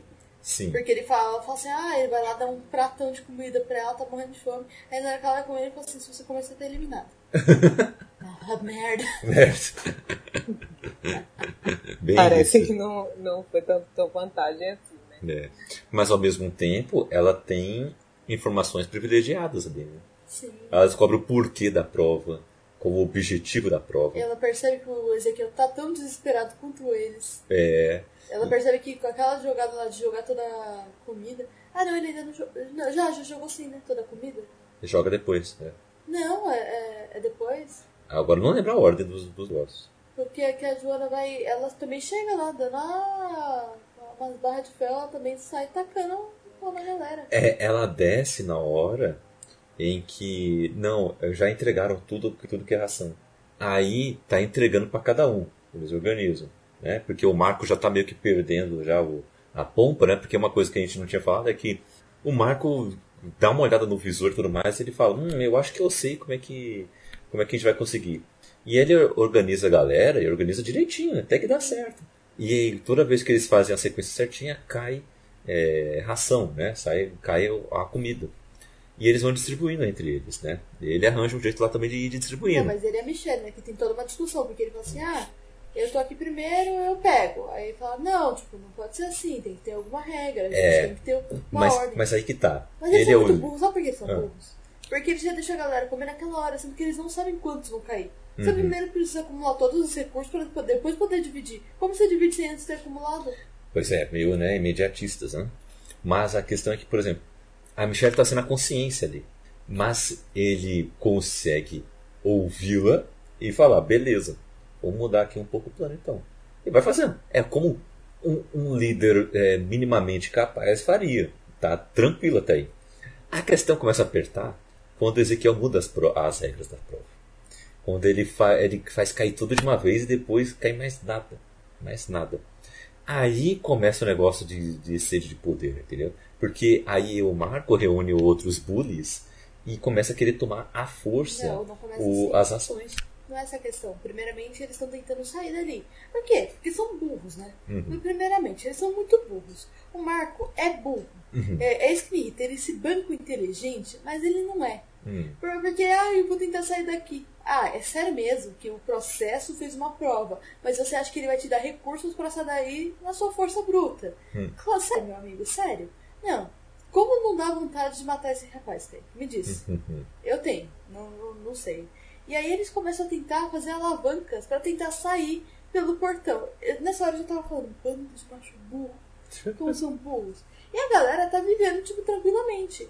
E por fazer mais esforço, eles gastam todos os recursos. Por quê? Porque são burros, novamente. É. A burrice foi deles. Hum. Aí eles tinham que morrer de fome. E aí depois eles querem arrancar a força porque eles já gastaram os deles e dizem, a gente tá trabalhando pra fazer alguma coisa. Tá dando certo? Não. É inteligente? Não. Mas eles acham que estão fazendo alguma coisa. Hum. E aí sim eles querem arrancar da galera a força, Uhum. porque tecnicamente eles estavam trabalhando. É, por aí. E. E aí nesse meio tempo a Joana foge. Antes deles começarem a atacar a galera, a Joana foge. Sim, sim. Mas não, é bem no começo que ela que ela sai. Bem no começo. Porque ela passa quase a prova toda lá em cima. Batendo um papo com o Então Ezequiel. é antes do, dos recursos caírem. Sim. Antes Não, a. Joana foge já no meio do meio É, é nessa hora né? assim que eles estão tentando fazer alguma coisa. É, aí cada um fala assim, o eles que vamos a fazer? bater lá. Isso, na hora que eles estão tentando abrir o portão, a Joana sobe. Ah, tá. Aí a questão é que começa a formar facções, né? É, e a violência começa a escalar, né? Começa o negócio a ficar bem mais perigoso. E, o, e é legal que ah, traz mais complexidade pro personagem do Rafael, de novo. Porque o Rafael, ele meio que, beleza, vou ficar fazendo parte aqui do grupo aqui do- dos valentões aqui, né? Pra ver o que acontece. E aí ele começa a ver que os caras estão passando os limites. Que o negócio tá ficando tenso. Ele até começa a ficar todo arrependido, né? Porque quando eles começam a oprimir a galera, ele, ele vai junto, é, mas ele não faz nenhuma violência. Ele tenta amenizar E ele a imagem. tenta, ele nem pega a comida dos outros. Ele não pega, mas ao mesmo tempo ele vê que ele não tem força para impedir os caras sozinho. Mas E- é, mas o, o, o, o embaixo dele começa quando o cara mata a menina na, na porrada. Aí quando mata ele, opa, peraí, aí não dá. Aí ele bate de frente e aí esse grupo começa, não, peraí, vamos matar o Rafael. É, aí ele sai correndo. Só que como a galera viu ele fazendo parte do grupo dos bullies, não deixa ele, tipo, passar lá pela barricada lá que eles fizeram pra esses bullies não chegarem lá, entendeu? Então é uma coisa de maluco. Até a Joana chegar e salvar o dia. Sim, e uma coisa importante desse, desse episódio Hum. é que traz um recorte completamente Brasilzão, assim, né? É, quando carece recurso, é, a galera começa a querer matar uns aos outros pra conseguir ali, né? E aí tem um ou dois negócios de comida e a galera começa a se, ma- se matar e, e facção começa a acontecer e crime, né? Uhum. Deixa só o Gabriel falar alguma coisa e eu vou fazer um comentário, fazer um paralelo. Mas você não vai esquecer? Não. Ah, tá, então tá bom. Não, não, só querendo enfatizar que, novamente, é, toda essa questão aí da- das revoltas que vai dando durante o, o processo, né? Você vê que, novamente, é algo que retrata a gente, tá ligado? Essa revolta com só poucas vagas é, vão ser preenchidas pela massa da população, e aí o pessoal tenta meio que mudar aí, cada luta pelo seu mesmo e meio que se adequa ao sistema, entra nele, porque se vê que não, no final das contas não adianta muito bater de frente. Aquele negócio, no final das contas, continua representando o terceiro mundo, né? Tanto que o- os países de fora adoraram 3%, ah, da mesma forma que o Cidade Invisível foi muito melhor é, recebida fora do que aqui, não que aqui não tenha sido recebida bem, mas o pessoal da gringa amou Cidade Invisível, teve parecido com 3%, porque você vê que todas essas questões que a gente vai trabalhando, de algo que a gente está falando aqui, né, que o pessoal meio que tenta se organizar, aí chega lá meio que volta para trás porque vê que vai dar ruim. É, é, é aquela visão do terceiro mundo, né, cara? Então, uma coisa que eu acho muito boa dessa série, novamente, é como ela retrata a nossa realidade e as nossas formas de, de seleção, né? Seja para universidades, para o mercado de trabalho. No final das contas, não é justo. E você tem que se adequar ao negócio ali. Eu acho que é um grande acerto da série. Sim. Sim, é, o meu paralelo que eu quero dizer é com algumas situações que aconteceram até que recentes ou que acontecem diariamente Hum. e você percebe que realmente as pessoas usam o poder delas para passar em cima das outras, seja físico ou financeiro. É, quando começou a crise do coronavírus, vieram notícias de que algumas coisas estavam faltando. Pessoas que tinham mais dinheiro começaram a comprar o supermercado inteiro, Hum. sem deixar nada para os outros. Assim, não era cara de pau. Tanto que os preços subiram tanto também por conta disso, né? Na, na época que começaram a subir os preços de maneira exorbitante. É claro que é culpa de muito mais gente, né? Uhum. Mas, o, mas também dessa postura totalmente individualista, né? De tipo, ah, se eu tenho dinheiro, eu vou pegar pra mim e os outros que se danem, né? Os outros não precisam. Vou eu, vou É. eu me suprir. Foi uma situação. Cara, é, Pode comentar. É, não, é, sobre um paralelo que a gente pode fazer na pandemia, né? Uma coisa que eu meio que peguei pra fazer assim logo que ela começou, e eu sempre saía pra caminhar no meu bairro, né? Então pegava assim pra não ir caminhar em lugares tipo é, pi- pistas de caminhada, essas coisas que geralmente era lotado, porque assim mesmo durante o ápice da pandemia a galera continuou aglomerando nesses espaços. Daí eu ficava andando assim logo me- pelo bairro mesmo. E acho que tinha uma casa bem próxima da minha e, cara, tinha assim, uma metade da do muro da garagem era de papel higiênico. Sabe, dá vontade de bater lá e falar, bicho, você realmente acha que vai dar uma crise de papel higiênico que você precisa limpar o mercado inteiro sem se preocupar com os outros? Aí eu lembro que lá no começo, do, começo da pandemia o Fantástico mostrava, né, o pessoal faz- é, fazendo música no apartamento, os apartamentos do lado lá, ai, isso aqui tá mostrando o melhor das pessoas. Deu dois meses depois, assim, não tinha o melhor de ninguém não. É, é aquele negócio, no final das contas, as pessoas mostrando quem que eram. A galera do aglomera só aglomerou mais, e o pessoal do fica em casa já não aguenta mais ficar em casa, né? Então eu acho que nessas situações extremas, o- você vai vendo o pior e o melhor de, de cada um. Né? É, eu acho que não é o pior ou o melhor, é o real, né? É o... Não, real, com certeza. Com certeza. Então, mas é- não é só essa situação que eu quero colocar. Teve uma, um alagamento, né? Eu trabalho para a Zona Sul e eu, muitas pessoas do- que trabalham comigo traba- é, moram lá pela Zona Sul mesmo, né? Lá pelo Capão Redondo, Santo Amaro, Grajaú e esses lados. E teve um alagamento e eu saí, tipo, pouquíssimo tempo do antes do alagamento. Eu saí, tipo, cheguei quase sem chuva em casa. Depois disso, caiu o mundo, alagou a rua. A galera só conseguiu sair da empresa 8 horas da noite, sendo que era pra sair de 6 horas da tarde. Alagou tudo, alagou que as pessoas não conseguiam andar na rua, até a chuva parar e abaixar um pouco. E nesse dia, é, parou linha de trem, parou linha de ônibus, foi um caos. Foi, o caos. E, e a, uma das pessoas estavam falando que ela tentou entrar no ônibus e os homens empurravam as mulheres, tipo, pisoteavam crianças, jogavam os velhos pra fora pra entrar no ônibus pra poder ir pra um outro lugar. E homem é isso, né? Tipo, não esperava menos que isso. E isso não é só nessa situação, porque você vê muito isso no metrô. O metrô tá lotado, o cara quer te esbofetear. E se você, tipo, mostrar que, tipo, ah, nossa, eu vou, vou dar espaço aqui, o cara vai pra cima de você, literalmente. Ou você tem uma postura um pouco mais agressiva, não que eu faça isso, Imagina. é apenas uma defensiva. Uhum. né? Mas o, você, você realmente sofre muito. E pra mulher é muito pior. Em questão de assédio e tudo mais. É, de cara que não quer deixar você sentar do lado. Então, realmente, você é obrigada a dar uma cotovelada na cara dele, assim. É obrigada, não é uma coisa que a gente faz por prazer. Dá um pouco, mas. Dá um pouco. Dá um pouco de prazer, Um pouco, mas. mas- né? Mas eu fui ser obrigada a utilizar disso. E isso acontece no- em todo o tempo. Você, em São Paulo é muito comum você ver criança sendo atirada, criança tipo, sendo quase pisoteada, dependendo do horário de pico que você tá. Uhum. Então isso é muito complicado e não. pare- sabe, parece que não melhorou em nada. Uhum.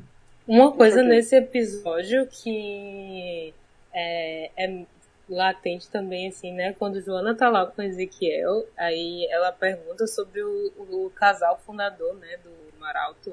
E aí ele fala que eles foram pobres e que eles vieram da pobreza, e que ascenderam socialmente e toda essa questão dessa história da ascensão social de e de que você também pode, assim, né? Aí ele vai falando, não sei o que, da, da de que o poder tá na mão dela, de que o mérito é dela e tudo mais, e aí é, ele oferece a comida, né? É, no final pega aquela lógica, né? Que pega o, a exceção e trata como regra, né? Ah, se eles conseguiram, você também consegue, se esforça aí.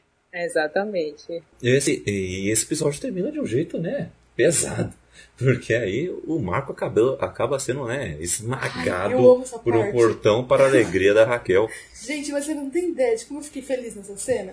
A gente reviu, o Kaique via minha alegria, assim, nossa. Foi.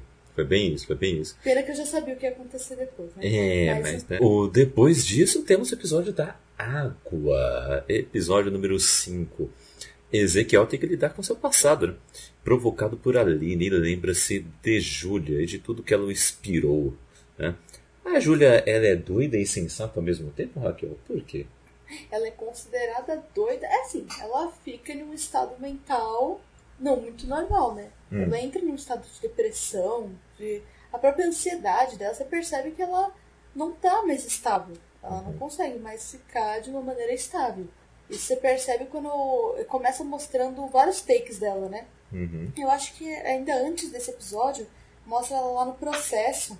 E aí uma moça fala que ela tem um filho. E a moça tem perfeita no processo. Então ela fala que ela tem um filho ela meio que tipo de- é, diz pra ela mesma, eu não posso passar essa moça. Porque ela vai se separar desse filho e não vai ver nunca mais. Uhum. Tudo bem que é uma pressupla, é, ela pressupõe que, a, que ela vai ficar melhor assim, né? Mas Sim. tá bom. É, mas ela tá ali pra julgar, né? É, não, ela, tá ali pra julgar, só que eu tô dizendo, tipo, ela, porque ela sente falta do filho dela, ela supõe que aquela moça precisa ficar com o filho dela, entendeu? Uhum. É Sim. Como se o sofrimento dela fosse totalmente aplicável pra outra pessoa, Sim. né? Em parte, ok, outra parte, nem tanto. Hum. E você começa a perceber que ela tá totalmente obcecada por, por- pelo filho dela, que ela teve. Uhum. Ela Que ela teve- deixou lá no É, continente. que ela deixou lá no continente e ela não sabe como tá esse filho, Uhum. como que tá a situação dele. E tudo isso emba- é, cria vários embates com, com Ezequiel. E é um dos primeiros processos que o Ezequiel tá sendo o ide- idealizador, né? É, Então, E esse negócio do, do menino é um- uma coisa que vai trazendo pra Ezequiel a coisa do bom moço, né? Que aí, totalmente o Luciano Huck, é... ele que já até é, episódio passado, por ele fazer o que ele fez com Joana, meio que, que a galera já deu uma odiada nele, assim, é, por causa dessa, dessa relação dele com o menino, que foi é, filho da, da esposa dele. Ele já vai meio que sendo é, redimido agora nesse, nesse episódio. Uhum. eu acho que a própria relação dele com a esposa, talvez um pouco. Mas eu acho que quem é sensacional é a esposa dele, a Júlia. Porque assim, você percebe que o Maralto não consegue mexer na mente dela como mexeu na mente das outras pessoas. Tipo, olha, você tem tudo aqui, você não precisa de mais Verdade. nada. E ela diz, não, não é assim. Não é porque você acha que isso é tudo, isso não é tudo. Com certeza. E aí é, a falta também do filho vai afetando ela mentalmente, assim, né? E é uma coisa também que eu não sei se é nesse episódio que ele começa a jogar a cabeça dentro da água, mas é uma coisa que já vai vendo o quanto ele é meio maluco, assim, né? De tá. Tudo que acontece com ele, assim, de ruim, ele mete a cabeça dentro da água e, e começa a, a ficar ali até não conseguir mais respirar, né? E, e testar os limites dele é, nesse momento, assim, né? O negócio de- desse afogamento. Sim, é, é, dá pra ver que ele é estável também, né? Parece que ninguém ali vai fazer normal. E ele faz isso com a Michelle também, né? Ele afoga a Michelle, afoga a Aline. Esse cara tá muito doido já. Ele sai afogando todo mundo. É, então não, e a Michelle eu pensei muito que ela ia morrer, porque você não tá preparado pra mergulhar, gente. Uhum. Você pode muito morrer nessa hora. É É verdade. coi- coisa leve, né? Pois é. E aquela moça lá do. que trabalha lá no, no processo também. Ah, a Cássia, né? É isso. Ah, Não, não é a caça não, é uma outra. Ah, é verdade. É, uma, É a- logo no a- começo da temporada. É a que o marido vai morrer no final. Não. O marido dela vai morrer no Ah, é final. verdade, vai, vai, vai. vai. Eu esqueci o nome dela. Não é um amigo dela. É o marido. É? É o marido dela que morre no final. Ah, tá. Que a, a Ah. Júlia começa a ficar assim pelo filho Ah. quando ela vê o vídeo que tem uma invasão por causa que eles estão caçando alguém da causa. E no meio dessa invasão, daqui a pouco tem um take, ela reconhece aquela criança imediatamente. É o Uhum. filho dela. Sim. Então, tipo, imagina a Sim. situação dela. Ela tá, tipo, até que tava aguentando bem. Até que ela tava seguindo a. Uhum. Mas ali ela já tava pensando bastante no filho Não. por causa daquele, daquela parte do- da entrevista lá Sim, no por causa da moça. Só que ela até que tava esperando. Imagina, de- repente, você vê uma pessoa que você conhece e que pode ser morta, uma pessoa inocente, Uhum. né? Porque é uma criança ainda. E pode ser morta a qualquer momento porque tá próximo de alguém que pode ser da causa. É. Pesado, né? É Complicado. pesado. Complicado. complicado. Aí o que acontece? Ela é mandada de volta pro Maralto, contra a vontade dela, que ela tá ficando doida, né? Segundo eles. E É, ela... gente, ela agrediu uma, uma candidata, né? Ah, ela agrediu uma candidata, é verdade. partiu pra briga. Foi Ela maluco. parte pro soco. Ela foi muito maluca. Aí ela volta pro Maralto. Ela é meio que, entre aspas, internada, né? É, botar lá no, numa casinha de repouso e tal. Fala, ó, é melhor você ficar aqui deitada recebendo esses remédios, tá? Fica aí de boa. Até que ela consegue escapar e ela se afoga, tentando voltar pro continente nadando. Né? É, Eu acho que tá não, falando. acho que ela tenta se matar. Eu acho que a intenção dela é se matar. Sim, mas é, é simbólico porque é meio que tipo ela olhando pro continente dali e tipo meio que o, é, ela morre como se fosse no meio do caminho, como se fosse, tá? Ela não Ah. foi até no meio do mar, né? mas é como se fosse. Não Né? Eu tenho, eu tenho outra interpretação. Mas a gente. Perdão. Não, pode falar, já tem É, a de cada um. vê. a gente vê que Júlia, ela é realmente pensante assim, né? Porque ela consegue ir pro Mar Alto, é, ascender, né? E ela consegue manipular o próprio Ezequiel. E ela consegue, mesmo depois de morte, é, continuar manipulando, continuar controlando Ezequiel, assim, nas atitudes dele e tudo mais, até essa questão da, da meritocracia, né? Você merece e tudo mais. Essa, essa questão toda foi ela que é, foi trabalhando ali dentro da mente dele, né? Sim, mas É, Só que eu acho que o. Eu acho que o Ezequiel ele chegou naquele nível de arrogância que o cara tá tão. é, com tanta certeza de tudo que ele faz, que de certa forma é até fácil controlar ele, porque ele nunca vai imaginar que tá sendo controlado, sabe? Então, é, é um bagulho meio ambíguo, mas o cara se entra tanto no próprio ego que quem consegue entrar um pouco na cabeça dele, basicamente faz o que quiser com, com o maluco, saca? E é, é, é doido você ver isso. Uhum. Que o, é o fato, o fato dele, ach- de ele se achar tão importante faz ele achar, não, eu, eu jamais vou, sei lá, ser manipulado ou sair do que eu acredito. E daí, e no final, então, isso faz com que seja uma, uma vulnerabilidade dele. Porque ele tá preso no próprio ego. Então, quem conseguir driblar um pouquinho ali, ganhou o maluco. você E a gente vai passado- vendo outro recorte social, assim, Brasil, é a galera que é liberal, né? Que acha que não. É, que Então. é ah, sem partido, sem ideologia e tudo mais, e aí acaba sendo manipulado, achando que ninguém tá manipulando, né? Sim. É muito complicado. Então, mas eu, eu acho que você pode ver isso com bastante facilidade, né? principalmente, claro, é, nesse sentido a galera o liberal, mas você vê o pessoal que mexe muito com investimento, cara, o cara tem tanto dinheiro sobrando, ele acha que ele vai se dar bem sempre, e se você chega com uma conversa fraca de que você descobriu uma mina de ouro no Canadá, o cara te empresta 15 bilhões como investimento. Tem, tem, tem os grandes homens do Brasil que os caras fizeram isso. Chegaram uma galera e falou, ó, me empresta 30 bilhões que eu transformo em 500. E o cara fez uma fortuna só pegando dinheiro emprestado porque ele chegou com o Miguel. E os caras, não, eu, eu sou poderoso, eu sou um dos homens mais ricos do Brasil, ninguém vai me fazer de besta. E faz, exatamente É. porque ele acha que ninguém vai fazer ele de besta. Aí ele acha que ele tá por cima, mas o cara faz ele achar que tá por cima quando tá passando, ele, passando a perna nele. Mas, a, mas quem tá sempre passando a perna dele é a mulher mais nova que ele casou, né? Porque ela é interesseira. Ai meu Deus. Não, eu acho muito engraçado isso, que a pessoa fala assim, ah, essa mulher aí, talvez o cara é por interesse. Sim, e ele também tá com interesse de estar com uma mulher muito mais nova. Uhum. Cada um tem seu interesse, gente. As relações são de interesse. É. Para de, de achar que não. Mas, o, mas voltando pra Júlia. Hum. É, primeiramente, o que vocês acham do, do suicídio dela? Vocês acham que foi um suicídio realmente ou que ela tava querendo nadar até o mar alto? Eu acho que ela percebeu que ela já tava distante demais e que nada disso fazia sentido e resolveu que. Não, não, ó, o que eu entendi foi, ela quis se matar. Mas a questão é que, como ela quis se matar, foi dessa forma simbólica. Tipo, como se ela quisesse voltar pro continente, entendeu? Só isso. Mas, Eu assim, acho que existe uma relação entre ela e a água, que ali no início do episódio ela vai falando com ele sobre a paz e tudo mais.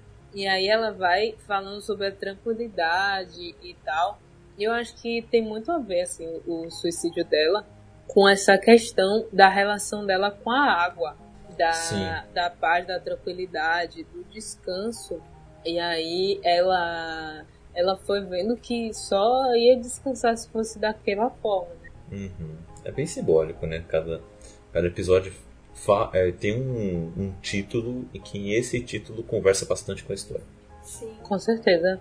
Mas a, eu, eu acho que a Julia é bem complexa dentro disso. E você percebe que ela tá mentindo pra si mesma todo esse tempo. Quando ela começa a ter as discussões com o Ezequiel e fala, não, mas você não é assim. Ela fala, eu não sou assim ou você nunca percebeu quem eu sou? Ou eu sempre fui quem você quis que eu fosse e eu nunca pude ser eu mesma. Eu nunca pude te falar quem eu sou e você nunca teve a curiosidade. Que é aquilo que o, que o Gabriel falou um pouquinho de como é a arrogância dele. Ele é tão arrogante que ele não percebe que a pessoa não consegue ser sincera com ele. A ponto que ela Uhum. fala tudo que ele quer ouvir e ele permanece. Uhum. Realmente. Bacana isso. Eu acho que é uma coisa que a gente passa muito na nossa vida, né? Uhum. Com, com pais, com, com relações assim. Que você pode fingir a vida toda e a pessoa tá lá, não, você é assim. Ah, você não é assim. Não, na verdade você talvez projeta uma coisa nessa pessoa que ela não é. Uhum. Você continua acreditando. E sempre tem aquilo que a gente é, aquilo que a pessoa pensa é, e aquilo que ela projeta, né? Porque é, você pode achar que a pessoa é dessa forma e você pode querer que a pessoa seja de outra forma. Uhum. E isso daí é as complexidades né, das relações sociais. Total, total. É bem isso mesmo. Né? Interessante isso aí, bem profundo. O, esse episódio é bem simbólico, mostra também por que ele gosta de se afogar, né? Ali na, na pia, né? É, tem essa questão também, né? Mostra todo esse background do Ezequiel. E a. Ó, vou confessar uma coisa pra vocês. Eu achava o Ezequiel um cara robótico, sabe? Um, um cara superficial, uma porta. Ver- Até Verdade. esse episódio. Aí chega nesse episódio, aí você vê o que tem um porquê dele ser um, ele ter esse jeito mais robotizado, mais controlado, contido, né, polido, que tem um porquê e na verdade é uma máscara dele, né? E na verdade tem tem uma outra maneira de ser, é, é legal, é bacana. E aí o ator Ih. também entrega. E nesse episódio a gente percebe o quanto ele é dependente emocional. Ele é dependente emocionalmente da Júlia, porque a todo tempo ele vai revivendo essa experiência da, da água porque acalma, porque ele volta né, pro, pro polido e pro é, correto e tudo mais, mas também é, porque é, na relação deles tinha essa questão da água. Uhum, é verdade. É um elemento importantíssimo ali na relação deles, né? Sim. Muito, muito legal.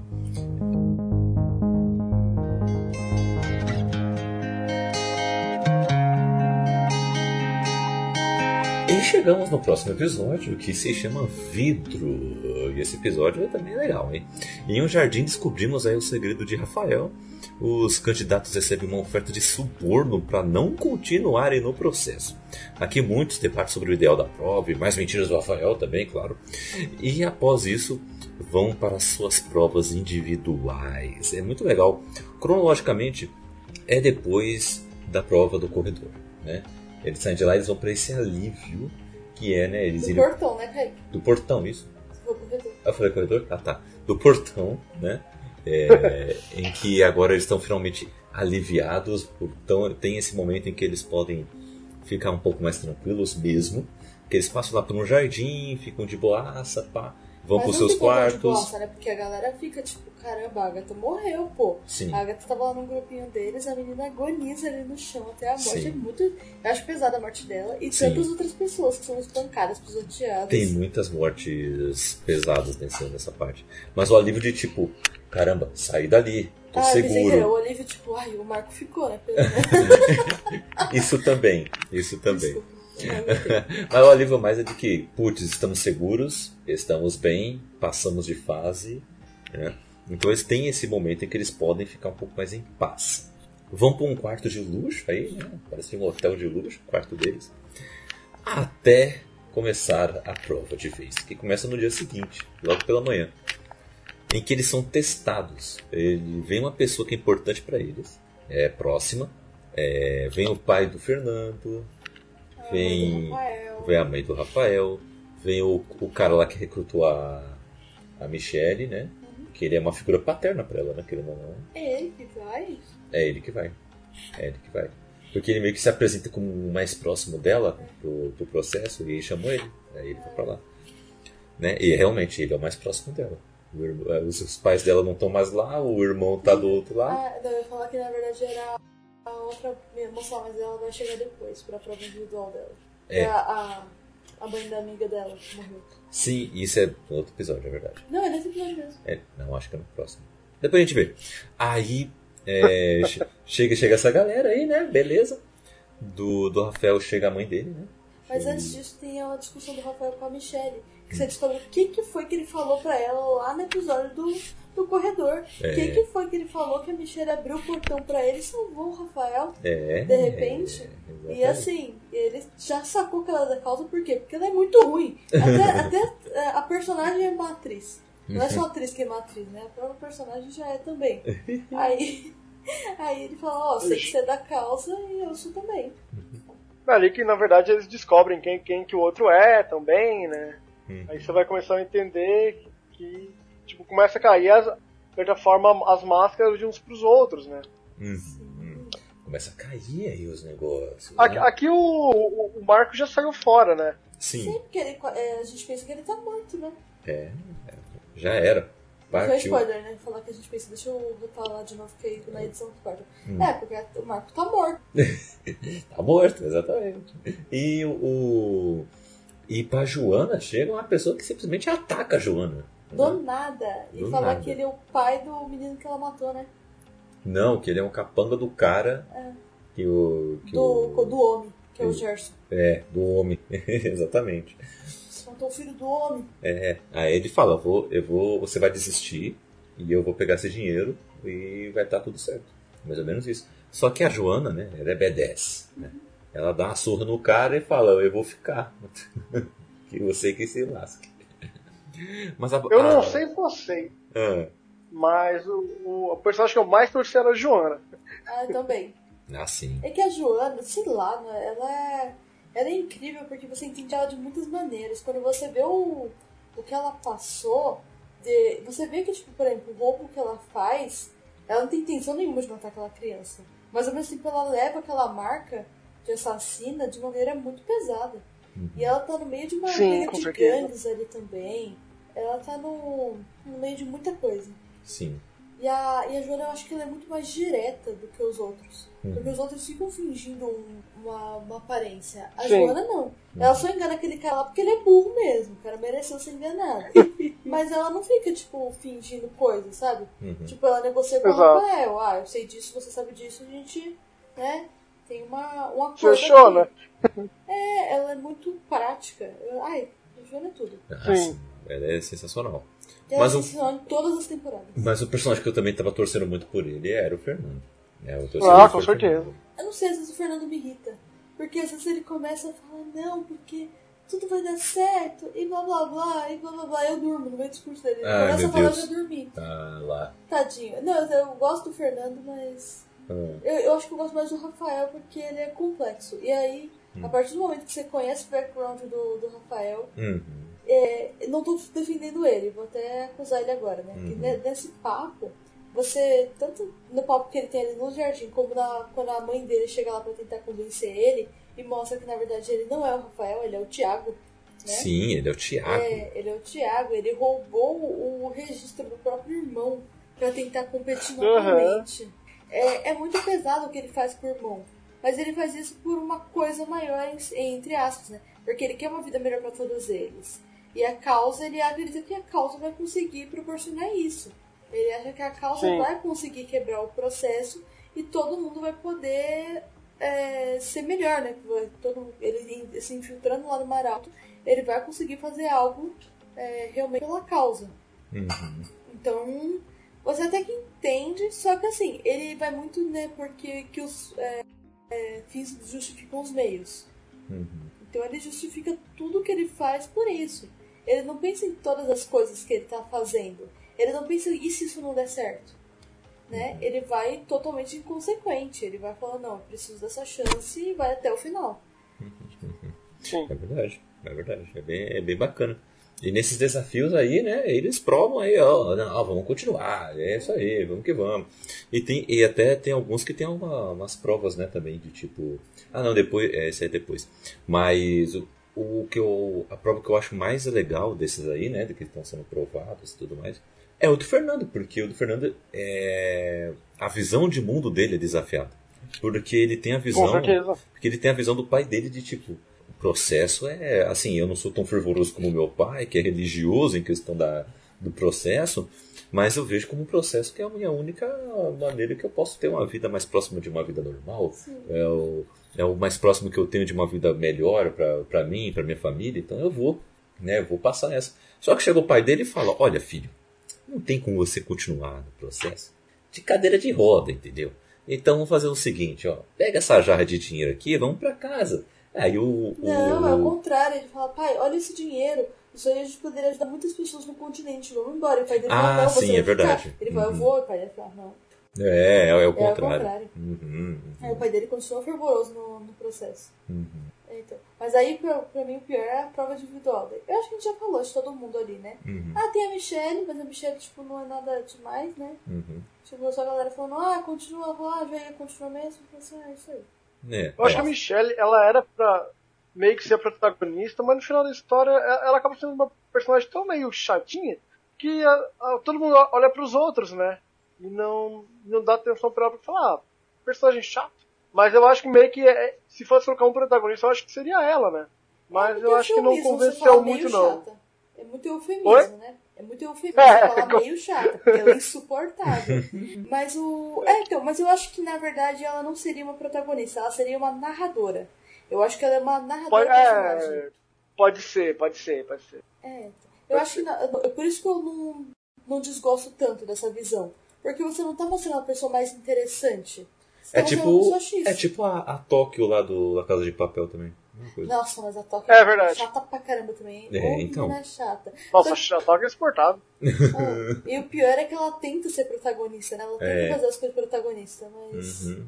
Complicado. Ah, é, Mas é- eu acho, mas aí nem se compara, né? Porque 3% tem roteiro, né? Então a gente não vai comparar 3% com uma casa de papel. Não quero gerar polêmicas, Mas já gerando. mas 3% é muito superior, não tem nem como. Não tem nem Ah, como sim. nossa comparação. Ai, Prova individual do Fernando é a do. Eu não lembro. Ele ah, tem que ah, criar uma sim. nova prova. Ele tem que criar uma nova prova, exatamente. E é legal porque mostra o que ele já está mudando o pensamento dele já, né? Em relação ao pai dele, por exemplo. Né? Então tem muito a ver com isso, é uma questão muito pessoal para ele também ao mesmo tempo. E o complicado é que depois utiliza essa prova nele, né? Esse que é o, esse que é o complicado, né? Mas antes de revelar, né? É só, né? O, é, esse é o plot twist dentro da narrativa dele, né? E ele, ele faz uma prova legal, interessante, de, com o tom do processo, né? qual é a prova? Eu não lembro. Que, ele, que na verdade é o é falar que alguém próximo dele é, morreu, né? Algo assim, né? É dar uma a última chance de ver alguém próximo dele que estaria fora dali. Aham. Exatamente. E aí se a pessoa topar, tá eliminada. É mais ou menos isso. né? Faz mais ou menos isso com ele. né? O, mas beleza, mas antes disso, tem a prova individual do Rafael.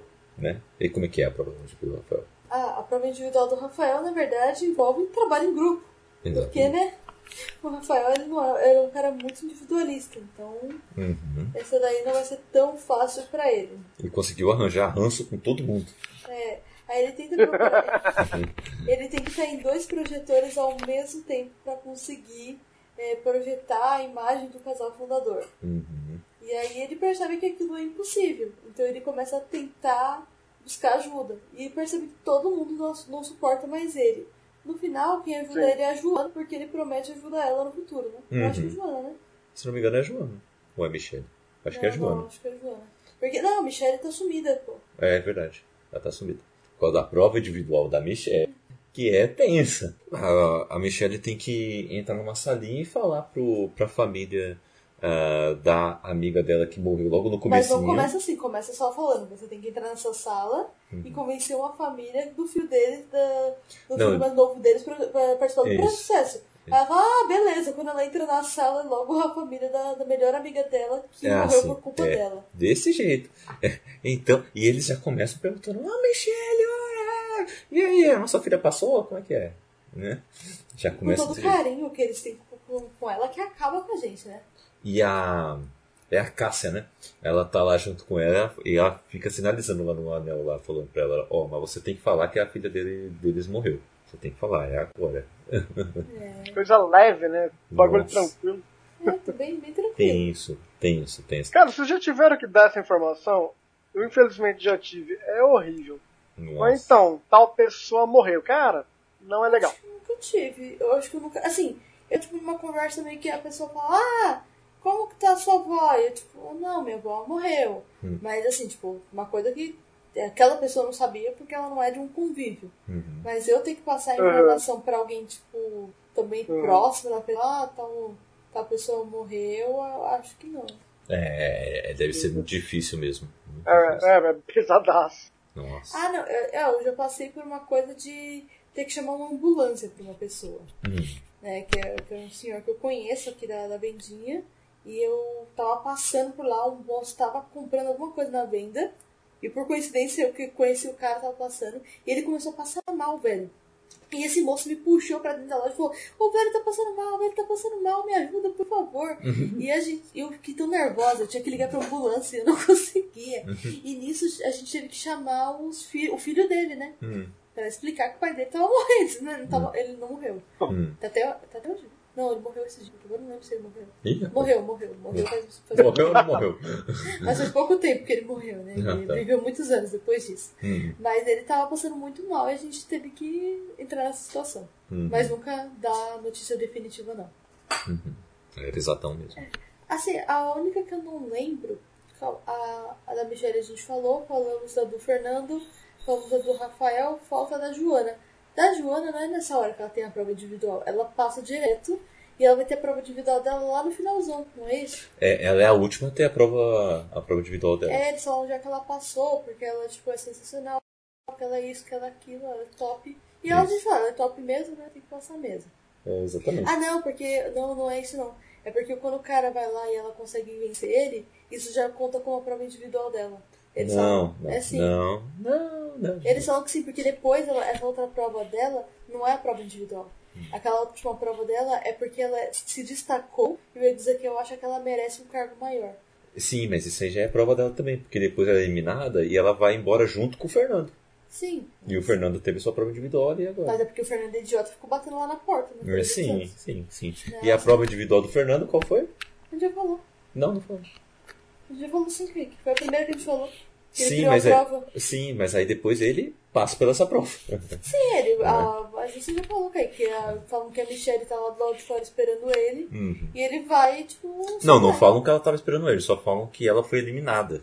Né? Ah, é. falam, falam que a Michelle foi eliminada. E aí ele tinha. Ele não estava mais gostando do, do processo, ele estava querendo passar no processo para ficar junto com ela. Porque eles estavam lá com, com um casinho, eles estavam namorando. E aí quando ele vê que ela não passou, aí ele. Ou, quer dizer, ele não vê que ela não passou, informa pra ele que ela não passou. Aí ele volta correndo, procurando por ela, né? E não acha. Aí fala, olha, infelizmente você criou a prova e você foi eliminado por ela. Muito gato. Né? Muito gado. Meu Deus. Tadinho, dá dó, mas é muito burro, sabe? Tipo, é- era óbvio. Uhum. Porque na verdade eles falam na hora, ah, você passou e tudo mais. Ele chega no quarto e já vem essa notícia. Ele nem percebe. Exato. Tipo, Eu nem percebi. ele é muito lento. Eu nem percebi. E já a Joana, eu depois chamo ela, o... e aí o Ezequiel faz esse discursinho, fala, olha, dá pra você ser muito mais lá no Mas continente. não é, não é e nessa tudo hora, mais. não. Ó, não é logo em Tô seguida. falando que é. Não é, porque você não lembra de nada, você não percebeu Eu tô isso? lembrando. que de- eles já tá na hora da vacina que ele chama ela. Não é, não é aí não. Eles, aí todo mundo, ah, vocês passaram, que coisa linda, porque eles falam que a prova individual dela foi o moço lá. Porque ele não era um parente dela realmente, ele era o cara contratado pelo processo pra ir lá tentar convencer ela. Então essa é a prova individual dela. Aí eles vão embora. Falam assim, ah, vocês passaram, vocês são os 3%, é isso, aquilo. Tem um jantar de confraternização, aí o cara morre lá. Que a Michelle vai matar o Ezequiel e mata errado ainda. É muito ruim, né? Essa menina não tem defesa pra ela, né? Sem defesa. Uma pessoa que não tem como defender é a Michelle. Deixa eu ver em que episódio que estamos. Eu acho que é no episódio seguinte. Termina com todo mundo feliz indo embora. assim. Isso, cápsula. É, É o o episódio cápsula. 7. Há um jantar para comemorar os 3% aprovados, porém um funcio- um funcionário do processo é envenenado. O veneno é, tem procedência da causa. E aí a Aline volta às suspeitas do Ezequiel. Né? É, então, não, e o Ezequiel ele é bem falso, né? É, E sim. nessa hora depois é, a Michelle conta pra ele, ele conta que ele já foi da causa, aí você descobre, tipo, caramba, o Ezequiel era da causa. É. E aí mostra o passado do Ezequiel na causa. Ele é, ele é arrogante desde a causa, né? Uhum. Mas eu gosto muito do Ezequiel jovem, do ator que faz o Ezequiel jovem. Hum. Acho ele muito bom. Sim. Melhor do que ele é adulto. É que ele é adulto, dá pra entender. Eu acho que a atuação tá condizente com o personagem. Uhum. Mas aquele menino faz ele jovem. Uhum. Só que ele perde o sotaque, né? Ele tem sotaque jovem e adulto. Ah, mas a vida é assim. Às vezes você tá com sotaque todo. Aí você vai pra um grande centro, algum lugar assim, você perde o sotaque. Acontece. Mas, Pior que acontece. É, então, acontece. Mas o tem esse jantar aí então, né? E, e é muito Agatha Christie, né? Quem matou tal pessoa? Vamos investigar todos. Pá, pá, pá, pê, pê, pê. E a questão não é quem matou. Nós sabemos quem matou. A questão maior é: vamos pegar essa pessoa ou não? Não, e aí que aí começa a conspiração dela junto com o Rafael. Uhum. Aí começa todo mundo a ser entrevistado. Olha, esse episódio é muito bom, mas não tem muito o que a gente falar aqui, né? Ele é Uhum. emocionante você assistindo. É. Não tem muito o que a gente falar. Só que o Ezequiel faz esse plot twist e, e faz quem ser preso? A Aline. a Aline acaba se lascando nesse episódio aí. Agora vamos pro, pro último episódio. É que botão. chama Botão. Por que, que ele chama Botão? Porque a- essa prova aí que você falou que era individual da Joana, que falou que era lá atrás, e não era. Ah, tá. Ok.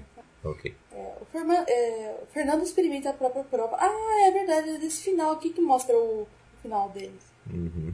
É, Rafael e Michele são purificados após Michele ser interrogada. A Joana tem seu potencial percebido e passa por um dilema sobre o passado. Uhum. Qual é o dilema da, da Joana que envolve um botão, Raquel? Calma, antes vamos falar um pouquinho da, dessa recepção. Ah. Termina essa recepção, termina o jantar, fala, ó, gente, vocês foram inocentes, desculpa qualquer coisa, vamos lá. E tem a- outro dilema antes disso. Na hora que vai o- a Michelle e o Rafael pra receber a marca do Maralto, eles descobrem que isso é estéreo pra vida toda. É uma injeção que esteriliza. Gente, nesse momento, eu não achava o processo interessante até esse momento. Nesse momento eu falei, queria. É, Foi o único momento que eu falei, passaria, passaria. Eu achei que isso era um prêmio já. Hum. Né? Mas aí teve uma galera que falou, não, não, pô, quero ter filho, blá blá blá. E Uhum. volta, né? Tipo, tem a galera que desiste Hum. lá no finalzão. Tem, tem um rapazinho que ele tá sempre lá, tipo, Hum. ele aparece de vez em quando, ele é meio figurante, mas você. Tem até o nome dele, eu esqueci. Uhum. Que depois você vê ele voltando, fala que não aceita, tem uma outra moça que não aceita, e eles vão. Então vai Michelle e vai Rafael. Quando a Joana tá indo, eles falam, ó Joana, não, tem uma coisa que a Cássia chama ela e fala que tem mais uma questão pra ela. Ela fala assim, "Ah, mas eu não passei? Ela fala assim, não, você passou. É só porque a gente acha que você tem um potencial maior pra ter um cargo maior aqui. Hum. Então você vai passar por essa última prova.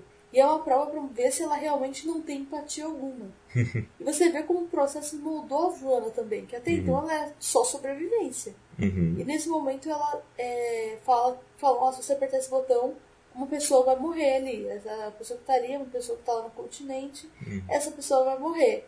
E ela diz, tipo, não. E quando mostra essa pessoa, essa pessoa foi o, é, o cara que tentou estuprar ela, tentou matar ela. Algo assim. É, então é um- uma pessoa que causou sofrimento a ela no passado. Uhum. E falam, agora é só apertar esse botão, você vai matar ele. Uhum. Você tem a decisão sobre a vida dele. Uhum. Sei lá, tipo, eu achei ela muito forte, achei muito boa essa parte dela voltar, porque eu Uhum. acho que eu teria apertado o botão muito fácil. sabe? eu não teria essa ética. achei muito bonita a parte dela, mas, mas não conseguiria. Essa é a Raquel. Ah, apertaria muitos botões. Não, porque ela já fez tanta coisa ali, sabe? Tipo, ela já Uhum. passou por tanta coisa, aí chega ali. Sim, isso é verdade. Até porque aquele cara era perigoso pra outras pessoas, sabe? Tipo, Uhum.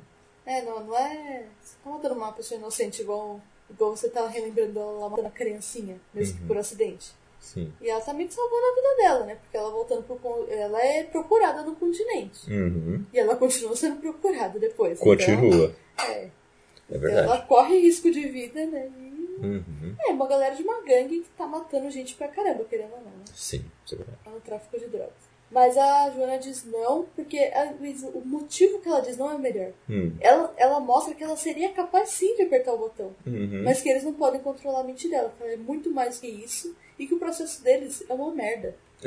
é, é lindo, é lindo. É, isso é verdade. E começa a música das Soares assim de fundo e eu choro toda vez. Meu Deus. o que, que você achou desse final aí, Gabriel? Você acha que foi condizente aí com a série? Foi um, foi um bom clímax pra essa série? Ah, cara, com certeza. Foi totalmente condizente com a série, porque tava bom demais para ser verdade, sabe? Então, você chega lá e descobrir que tinha todo o lance da pessoa ficar estéreo e tudo mais, eu acho que combina porque vai meio que de frente com aquela ideia da meritocracia herdada, né? Já você é filho de tal pessoa, então você já vai é, nascer tranquilo lá no Mar Alto. Que era uma ideia, por exemplo, que o Marco tinha, ah, eu sou parente de fulano e fulano, então eu tô tranquilo. Aí você descobre que ele realmente não vai ter muito disso. Cada um vai ter que fazer a sua parte. Aí quando você vê que vai ter que é, fazer o, o, a parte de ficar estéreo, você vê que realmente estava bom demais para ser verdade. Aí a pessoa teria que fazer um sacrifício ali, né?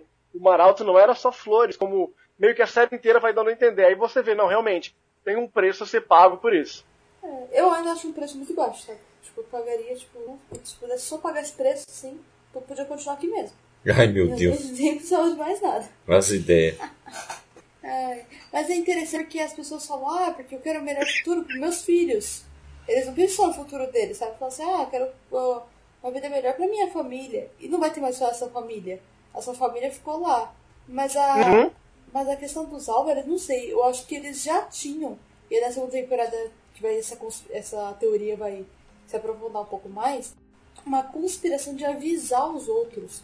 Eu acho que a, a família que cuida deles lá, né, que é a empregada, que provavelmente os parentes lá vão continuar cuidando dessa família Álvares, eles sabem que. Eles sabem disso. Porque os Álvares, o que, que eles fazem? Eles sempre têm um filho antes de, de ir pro processo. Verdade? Sim, verdade. Então, acho que é, eles sabem, mas não passam totalmente. Porque eles mandam uma carta. Eles, é, ele tem uma carta da mãe dele. E todo mundo tem a carta pro, pro filho.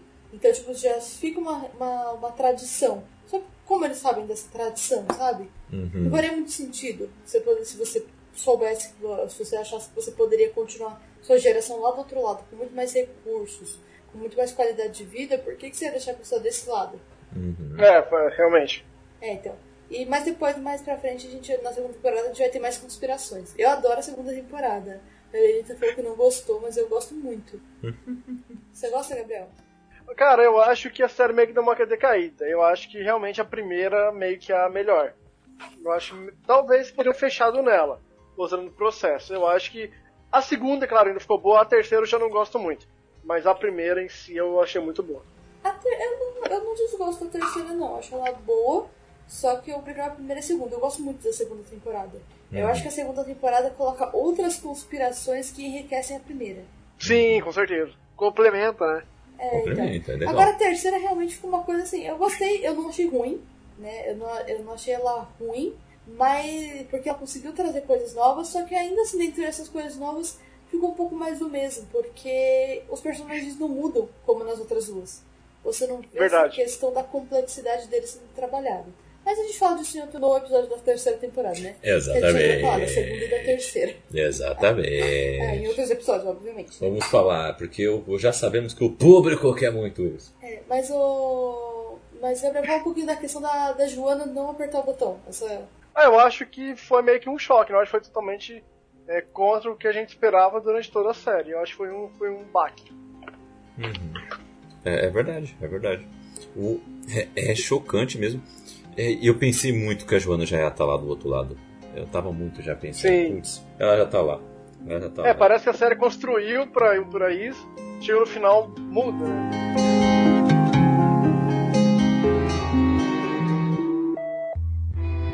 E a Raquel, diga pra gente uma coisa.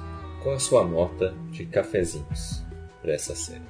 A... Primeira, primeiro tem- explicar. primeira temporada, hein? Não, primeiro a gente vai explicar a nossa nota em cafezinho, né? É, exatamente, por isso que eu te chamei primeiro. E o, e o público também não. Hum. Aqui, quando a gente vai avaliar alguma coisa, a gente não avalia com estrelas, a gente avalia com cafés. E nas escalas de café, Certo. café descafeinado, uma coisa que é, é ruim. Entendeu? De nota de, de 1 a 5 é nota 1. Uhum. Né? O que é ruim é café Entendi. descafeinado. Nota 2, café fraco. Nota 3, café com leite. Não brinca. É, Nota 4, café forte. E nota 5 é café expresso, Hum, né? Que é nosso, nosso top dos tops. tops, tops, topster. Ah, a minha nota para essa série é um café expresso muito brasileiro, que foi feito no Brasil, torrado no Brasil, coado no Brasil e comido com pão de queijo. Ah, pão de queijo, aí sim, aí sim. Muito bom. Cafezinho expresso aí da Raquel. Gabriel, e aí? Qual nota merece essa primeira temporada aí? Ah, eu acho que não tem como não ser um café expresso. É. Porque, como a gente veio falando ao longo do episódio, é, é uma série brasileira, foi a, a primeira série brasileira da Netflix, né? Então, assim, ela ainda. Eu acho que ela meio que foi inovadora em muita coisa. Eu acho que a Netflix estava descobrindo o Brasil através dessa série. Então, assim, para alguém que estava chegando ali do nada, assim, abrindo o caminho, foi uma série muito boa. Que, como a gente comentou, tem, tem poucos problemas técnicos. Em geral, os atores são bons, a parte técnica é boa, a produção é boa. Então, assim, não tem como não ser um café expresso. Massa, massa.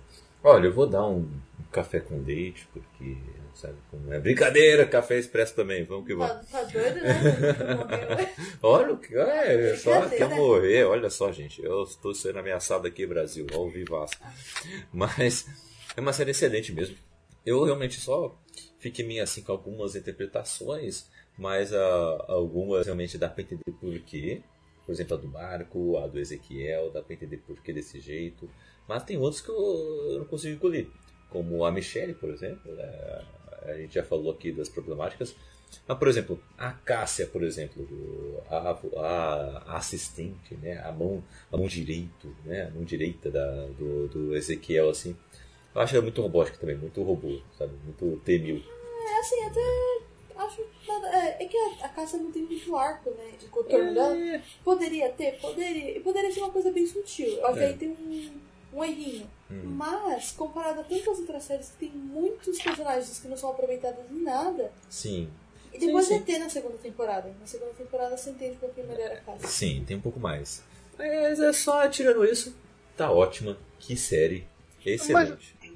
Mas eu acho que isso também, de certa forma, é um acerto, porque, por exemplo, em, em produções brasileiras, a gente não tem muito hábito de ver o personagem não ser trabalhado no começo para ser trabalhado depois. Lá fora tem muito disso, então eu acho que, de certa forma, isso meio que foi pro 3%.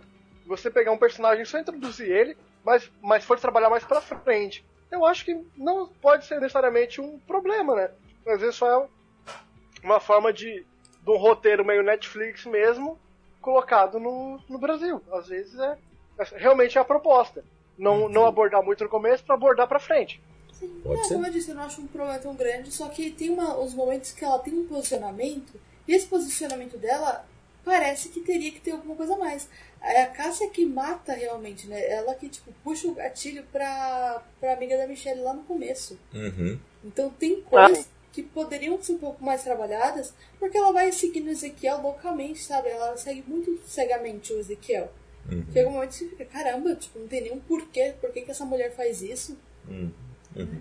É verdade. Só nas próximas temporadas realmente que aí ficam. E ainda não fica Um pouco mais explicado, não. interessante. Eu acho que não foi tão explicada a questão da, da Não. classe ainda. Não, não fica mesmo. Mas, tirando isso, excelente série. Tá aí ó, o café expresso do Cappuccino para essa série. Assistam 3%. E, ó, assistam a segunda temporada, porque mais cedo ou mais tarde, do nada, vai chegar um episódio aqui sobre a segunda temporada de 3%. Hein? Porque a gente não tem critério nenhum. A É. gente segue os- a gente lança os episódios aleatoriamente. Aleatoriamente, é, é exatamente isso aí. Bom, galera, ficamos por aqui. Espero que vocês tenham curtido o episódio. Obrigado aí quem, quem chegou até o final. E se você quiser bater um papo com a gente aí nas redes sociais, vamos de- deixar agora um momento aí para fazer isso, hein? Ah, Raquel, diga aí pra gente onde a galera pode achar nas redes sociais. Primeiramente, só quero ressaltar que Joana Rainha e o resto nadinha. Ah, o resto latinha. Ah, é, você pode me encontrar lá no Instagram, arroba Kel Machado com zero no final ao invés do O. Provavelmente é lá que a gente vai conseguir se comunicar. Só me mandar um direct ali que eu respondo. Eu tô no Scooby do Goodreads, não atualizo. Se você me mandar uma mensagem eu demorar um ano pra responder, é quando eu entrei, mas eu vou responder quando eu entrar. Acredite nisso. Beleza. É, onde mais que eu tô? Ah, tem os nossos livros aí, né? meu- Meus, os livros que eu escrevi com o Kaique. E também vai ter meu novo livro, meu livro solo. E será que sai hoje? Será, será que eu sai hoje? Não, mas será que sai ainda esse mês, esse ano? Não sabemos. É, é esse uma mês acho que não, mas. Vai, que vai chegar quando ele tiver que chegar. Vai É. ser mais ou menos assim. Gabriel, mande aí pra gente onde você pode ser achado nas redes sociais e na podosfera. Posso fazer um adendo? Eu também Ah. tô narradelas no abacate brutão. Ah, tá, ok. Anotado. É, Então, galera, pra me encontrar, o meu Instagram pessoal é o arroba Potterlanda, Potter do Harry Potter, que era o meu apelido na adolescência, e meio que, meio que tentei eternizar ele ali e virou o nome do, do Instagram. Que Então é beleza. o Potterlanda, Landa é meu sobrenome. Na Podosfera, pode, me, pode encontrar o nosso podcast no arroba põe na conta podcast no Instagram, e no Twitter é o arroba conta põe. Ó, aí sim, hein? E, e do que se trata o seu podcast? Manda, manda aí o jabá. O. Ah, o Jabazinho aqui, o Põe na Conta, é meio que uma. A ideia é ser um podcast meio conversa de boteco, então basicamente a gente fala de diversos assuntos, que sem basicamente um tema específico, então a gente vai falando um pouco sobre isso, um pouco sobre tudo, como se fosse uma conversa de boteco. Você chega lá e o assunto surge, então a gente fala um pouco de política, fala um pouco de é, séries, é, pe- pegamos um mês inteiro para falar sobre tipo casos urbanos de terror aqui da, da redondeza, então algo bem amplo, acho que pode agradar a todo mundo. Que legal. Muito bom, muito bom. Gostei, gostei. Vamos lá ouvir, galera, que é um trabalho de qualidade, viu? E eu, eu estou aí no Twitter e no Instagram, arroba CKZKaique, estou também na Ibambe Rádio produzindo conteúdo, então vai lá, YIBAMBE, é uma, uma, um podcast aí com vários quadros, ah, produzido pela comunidade preta e falando sobre qualquer coisa. É futebol, é educação, é música, política, a gente fala de muitas coisas, então vai lá é, ouvir também.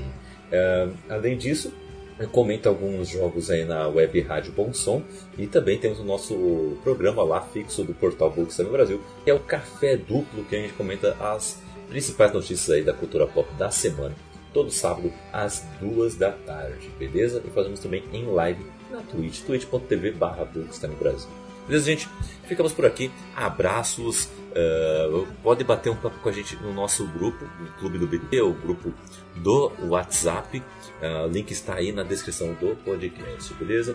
Falou, galera. Fique com Deus e você é merecedor? Ou você prefere ficar no continente? Só 3% chegam até o final desse. Só 3%. Tomara que um pouco mais. Né? Como o quê? Eu vou cantar, me deixe cantar até o fim. Lá, lá, lá.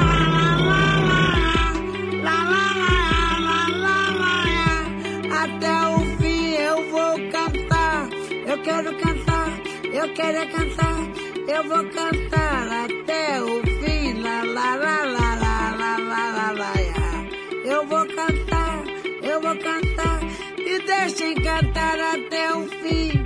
Me deixem cantar até o fim. Me deixem cantar. Me deixem cantar